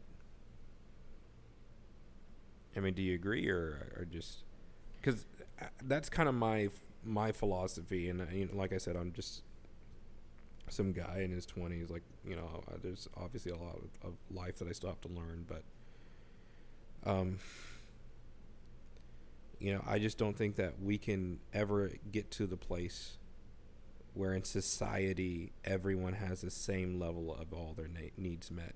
No, that's impossible, man. You know, It's just impossible. one of the interesting things too that I thought was that some people are more comfortable or are, are comfortable in different phases of or different um, conditions of life right Mm-hmm. and this goes back to the whole American dream notion is that we've been brought up to believe that we're we've not made it unless we've achieved certain things. We have a certain level of wealth, we have a certain level amount of things that we own. And if you don't have those things then something's wrong. Right? But then you talk to some people like there's there's I always find it really interesting these stories of um people that go out and live on the land, right? Mhm. Like they just li- they they leave their corporate job. They were like some, you know, fancy uh, lawyer or attorney that was making millions of dollars, and all of a sudden they just turned they they turned everything in and just went out and started living in like in a camper or something. And people are like, he's nuts. He's crazy, right? Or um, just recently saw a video about a guy who worked at like a Tesla. Uh, he was like a Tesla engineer or something, and he went and bought a Tesla Model X and then sold everything he had and began to live in his Tesla. Um, and but he said that he loved it because he would just drive everywhere and park it at these like pristine spots. And I was like, well, I mean, to each their own. But he's he, Ah, yeah. he's he's different satisfied. strokes for different folks. Yeah. Granted, that Tesla cost quite a bit. So It costs as much as a house. yeah, just about. Did you ever get to ride one? I did. Oh man, it was nice. So I was being pr- I was being pragmatic. Like I, I everyone goes and they're like, I want to drive the most luxurious sporty one they got, like the Model S. And I was like, well, if I were ever to be able to obtain a Tesla, I would get the Model Three, which is like the cheapest one they have. So I drove it, just considering like you know, what would it be like, and um, it's really nice. Mm. It's comfortable. I mean, it's not like super impressive interior wise, but just the things that you can do with it, as far as like it's self parking. The I tested out the autonomous driving, which we're not there yet, but it was cool that you could let your hands off the wheel for a brief moment, and it just like you know if you turn you hit the turn signal, it the car goes where you tell it to turn, and it waits till it's safe. But anyways, off on a tangent. Yeah. well, you know, just sitting here trying to change the world, trying to figure out what we need to do to help the poor. You know, that's what we do on the After Church podcast. That's our get. That's our goal, man. Solve the world's problems. Yeah, I like this Andrew Yang candidate because uh, we share the same name, so Mm. um, Andrew. it's pretty cut and clear that I need to vote for him. Yeah. Just on that. Man. I know a lot of people are gonna rain down on me for that comment. I'm just joking, guys. Man, I don't know if I vote for anyone this next election. If it's not Obama, I'm not voting. Um. Yeah, I, I don't want to get into all that today. We should probably bring someone else on that, that Yeah. follows that a little bit more. But Yeah, I've never been a big. I've never been big on politics, and I, I really hate talking about it if I can avoid it. Because people love like that's the- the crazy thing is uh, I'll talk to people at work, and one way or another it'll get slanted into you know some controversy, and then well, what do you support? Or especially because it's like Trump's in office, um, like every conversation becomes this like caustic thing because it's like it somehow comes back to something he did. I'm like, yeah, or said yeah. I'm like, okay. I mean, I agree. He's not a great guy, no. but that's not what we're talking about. And I don't think anybody who looks in the mirror and says, I deserve to be the President of the United States, I don't know if any of them are necessarily great people. Yeah. I think you gotta have some sort of narcissism to uh, feel like you can be a president. Yeah. And then it's never it's not really a sense of duty anymore. It's a stepping stone. It's a uh, you become president and then you start a foundation and then you get a giant book deal and then you get you give speeches everywhere and Mm, like quarter million per 30 minute speech. Yeah. But dude, Harry Truman he got paid I think after he lost the election to Eisenhower he literally just went back to his farm in Missouri and got paid the same got paid a pension like a VA pension from the military. Let me figure out how much that was. Oh, wow. Um That's a real dude, man. um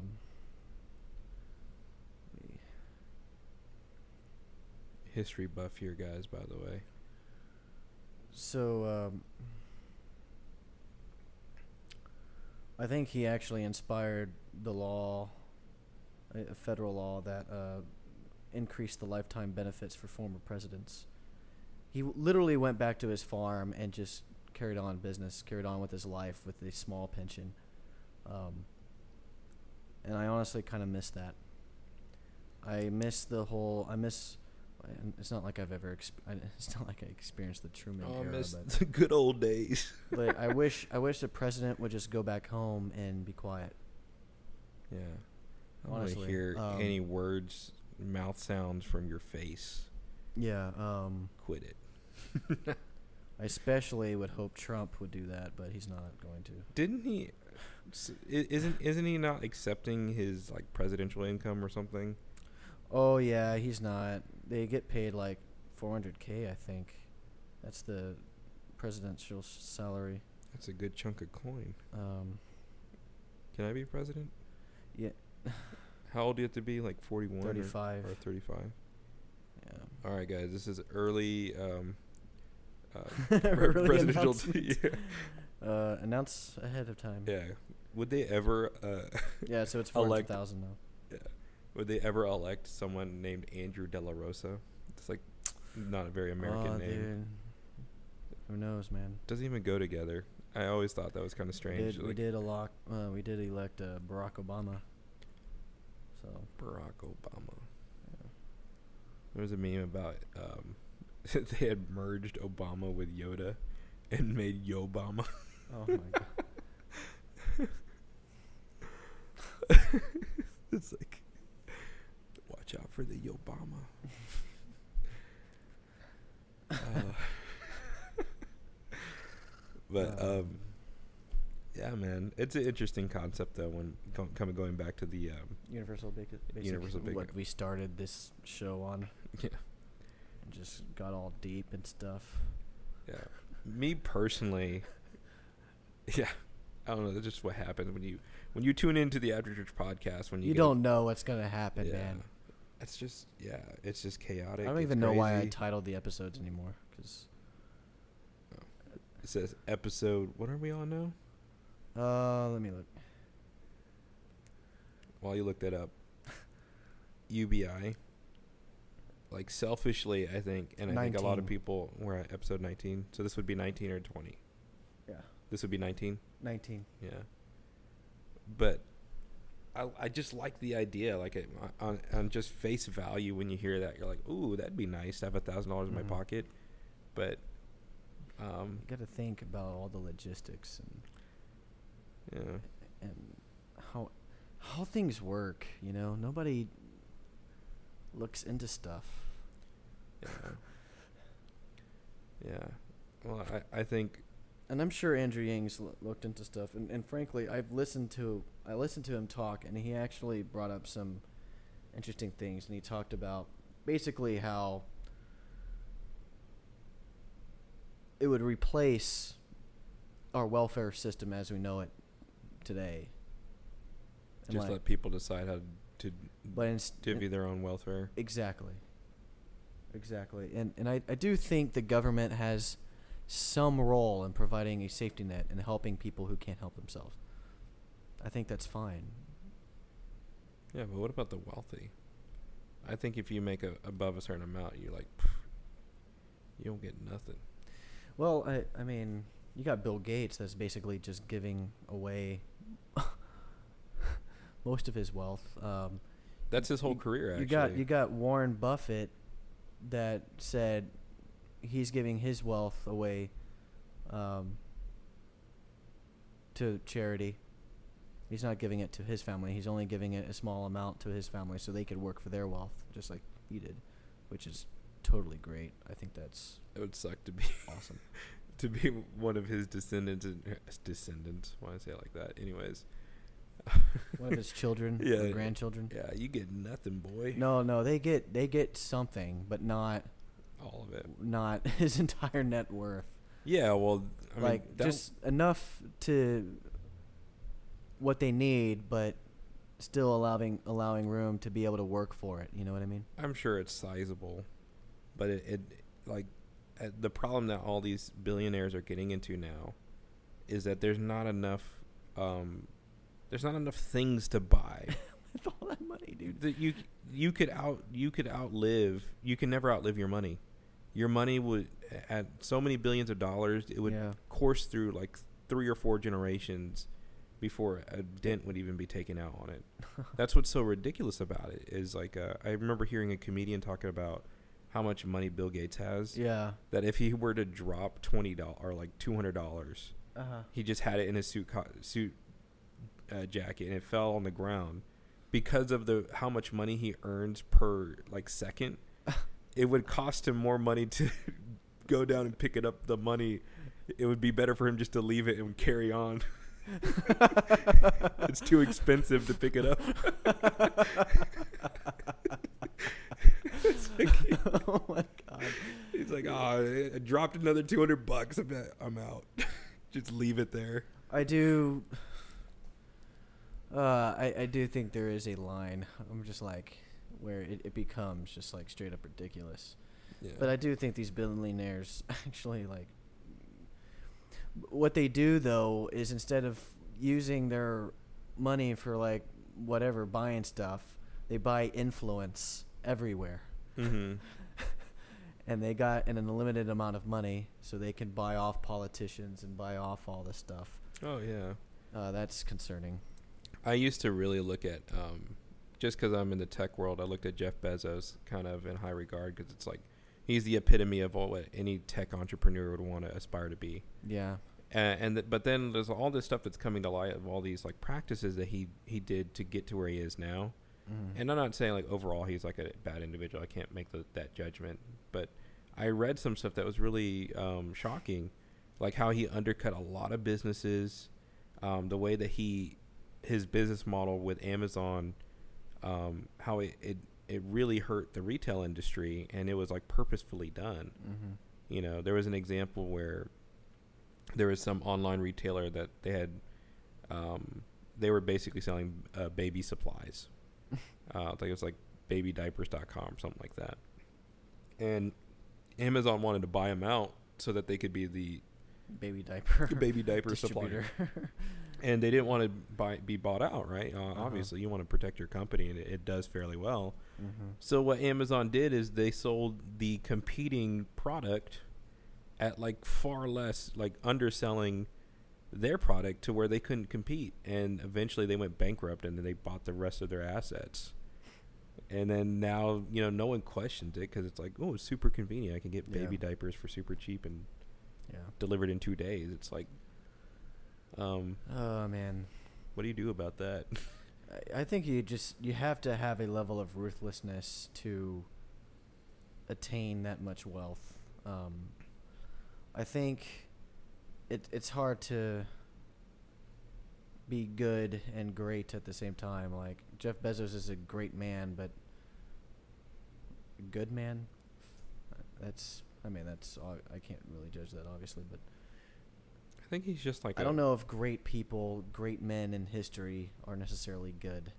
No, I mean they'll be remembered, and that's probably their end goal. But yeah. I, I But thought they're it was not good. Like yeah. Alexander the Great was not good. yeah, Committed By a no lot means. atrocities, man. yeah. um, and, and what's crazy is um, there's actually books out there about Alexander the Great that kind of paints him as like Adolf Hitler of his time. Oh gosh. Um, and it kind of poses the question: Will Adolf Hitler become Adolf the Great in like thousands of years? oh gosh. That's an interesting thought, right? Mm, I, I hope. Well, well, somewhere along the line, we lose the uh, the sense of evil for people, and it just becomes like, oh wow, they did something awesome, like Genghis Khan, too. yeah. The way that we look back on it is and interesting. Just Julius Caesar, not a good guy. Like none of the people that achieve the most and are remembered in history tend to not be good most of the time. Good guys finish last, man. Uh, but I mean that's. Well, I mean, we got eternity on our side, so that's good. Yeah, that's more. I, I would say. I would just say arguably way more valuable. I'm or maybe, saying. or is that, or is that society's way of manipulating nice guys to remain nice, and never achieve anything by convincing them Uh, that they'll make it to an afterlife? You're right. I'll be Jeff Bezos. All right, I got it. yeah. Hey, dude. Hey, Bishop prophesied there's going to be millionaires in the church, and like I'm kind of operating in the attitude like, why not me? You know, why not me? Might as well try to do yeah. it. Yeah. Why not? Um. But uh, Yeah, and I think, and and here's the thing too. I I think what people need to like evaluate about themselves is remove your um, preconceived notions of like what satisfaction and happiness is based off what you've seen all around you right mhm. and I mean, even going further than just like the magazine counter at the grocery store and billboards you see, but like just like what you've always internally dreamt of as, as what you need to be happy. Mhm. And then really consider like, is that is is that what you need? Is, is that really Yeah. gonna is that really going to fulfill that Mhm. innermost Yeah. you know want? And I think that people don't do that enough. I'd venture to say there are quite a few poor people that are happier than we are. Yeah. Yeah. I don't know. Like, go to. And that's the thing too. I really wish I was able to go with them to Paraguay. Paraguay. Paraguay or I don't know. Because for some reason, third world countries are more content, or people in third world countries are more content, especially when they're, uh, you know, Christian and. You know they, the the church services that they have in third world countries, you know, without AC, no flooring, no windows, and they're just f- happy to be there. Yeah. Yeah, well, there's this new thing that's coming out. Um. Oh, I think it was like the. I don't know what that was. I got Mm. some appliances going off. Sorry, Mhm. guys. Um, but mm, I actually saw this maybe about a year or two ago. That like these big um, players in these companies were like leaving their jobs because of the stress. Like they're carrying out like you know, exaggerating of course, but like 80, 80 hours a week, you know, just like tirelessly and endlessly working their lives for that paycheck they were getting. Um, and then they were all of a sudden just leaving their jobs and, you know, living on the bare minimum. And they call it minimalism Oh yeah.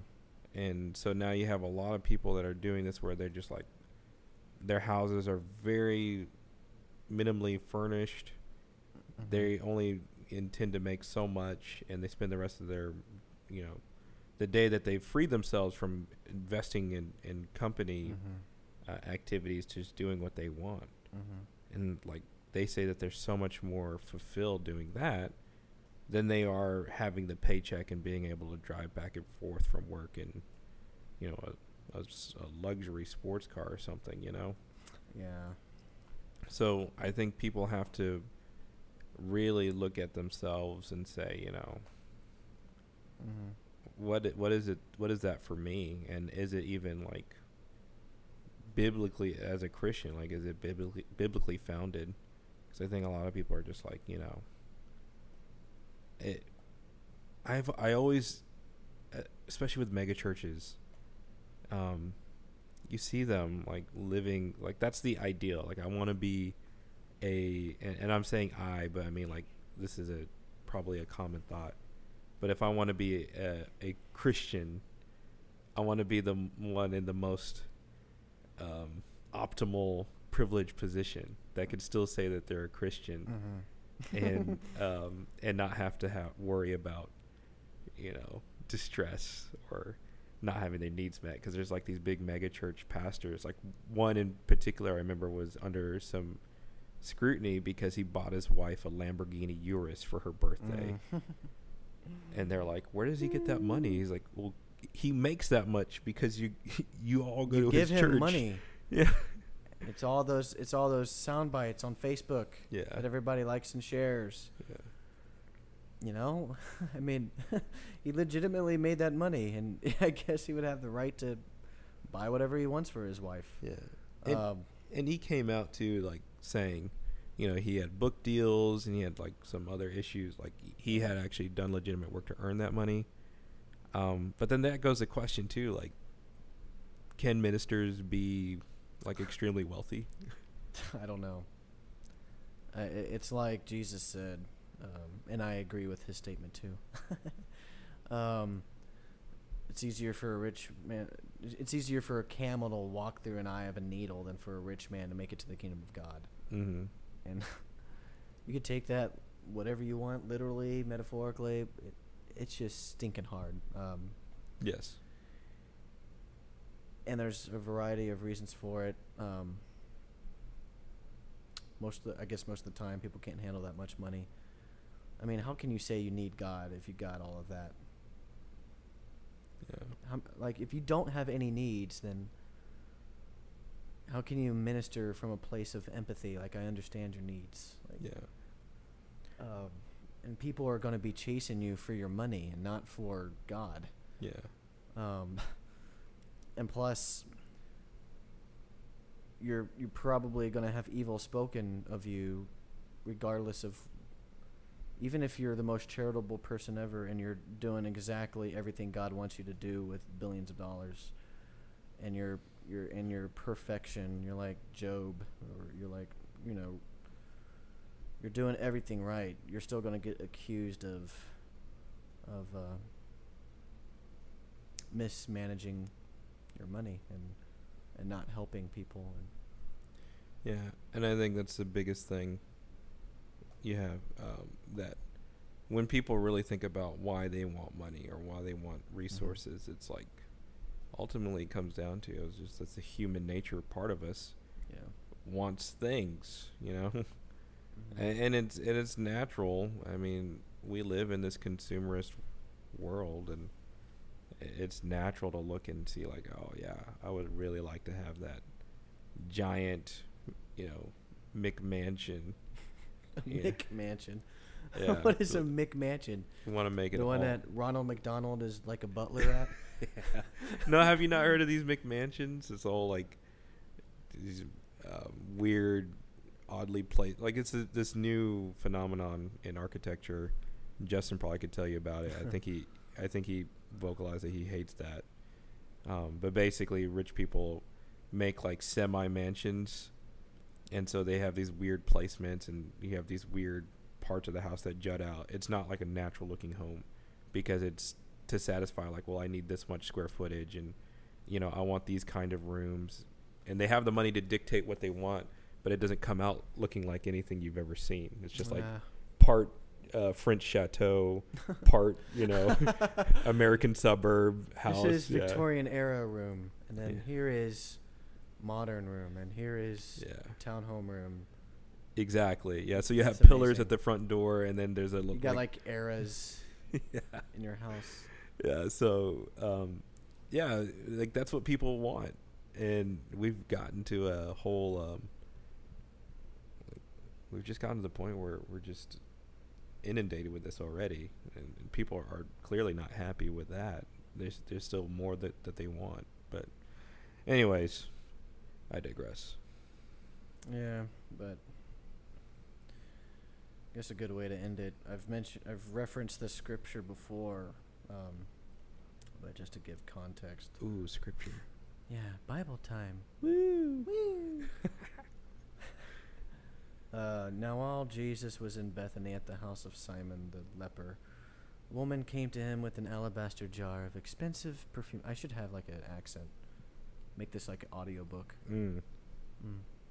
Now while Jesus was in Bethany at the house of Simon the leper, a woman came to him with an alabaster jar of expensive perfumed oil, and she poured it on his head as he was at the table.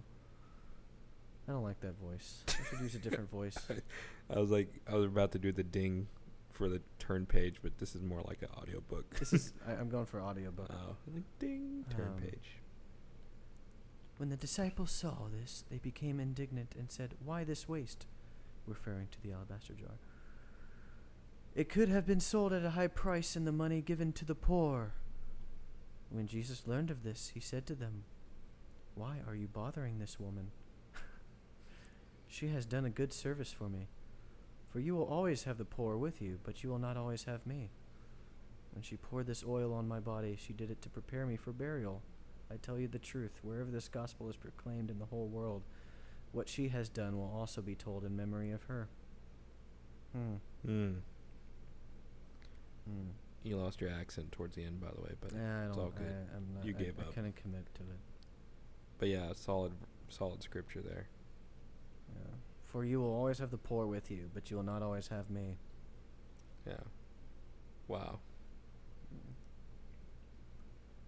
After thinking about all or talking about all that we talked about, It makes the whole conversation kind of meaningless, right? yeah.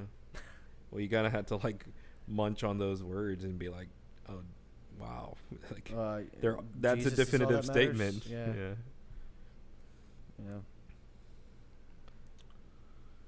Yeah. Yep. Um, well, we've tried to change the world today, and um, probably not going to be successful, but uh, I was gonna say, Oh. I, I felt like we made a difference. made a difference. Yeah. Yeah. So many people's lives have changed Hmm. Yes. in these uh, what couple hours. Absolutely. I feel like there's the sun. Look at this.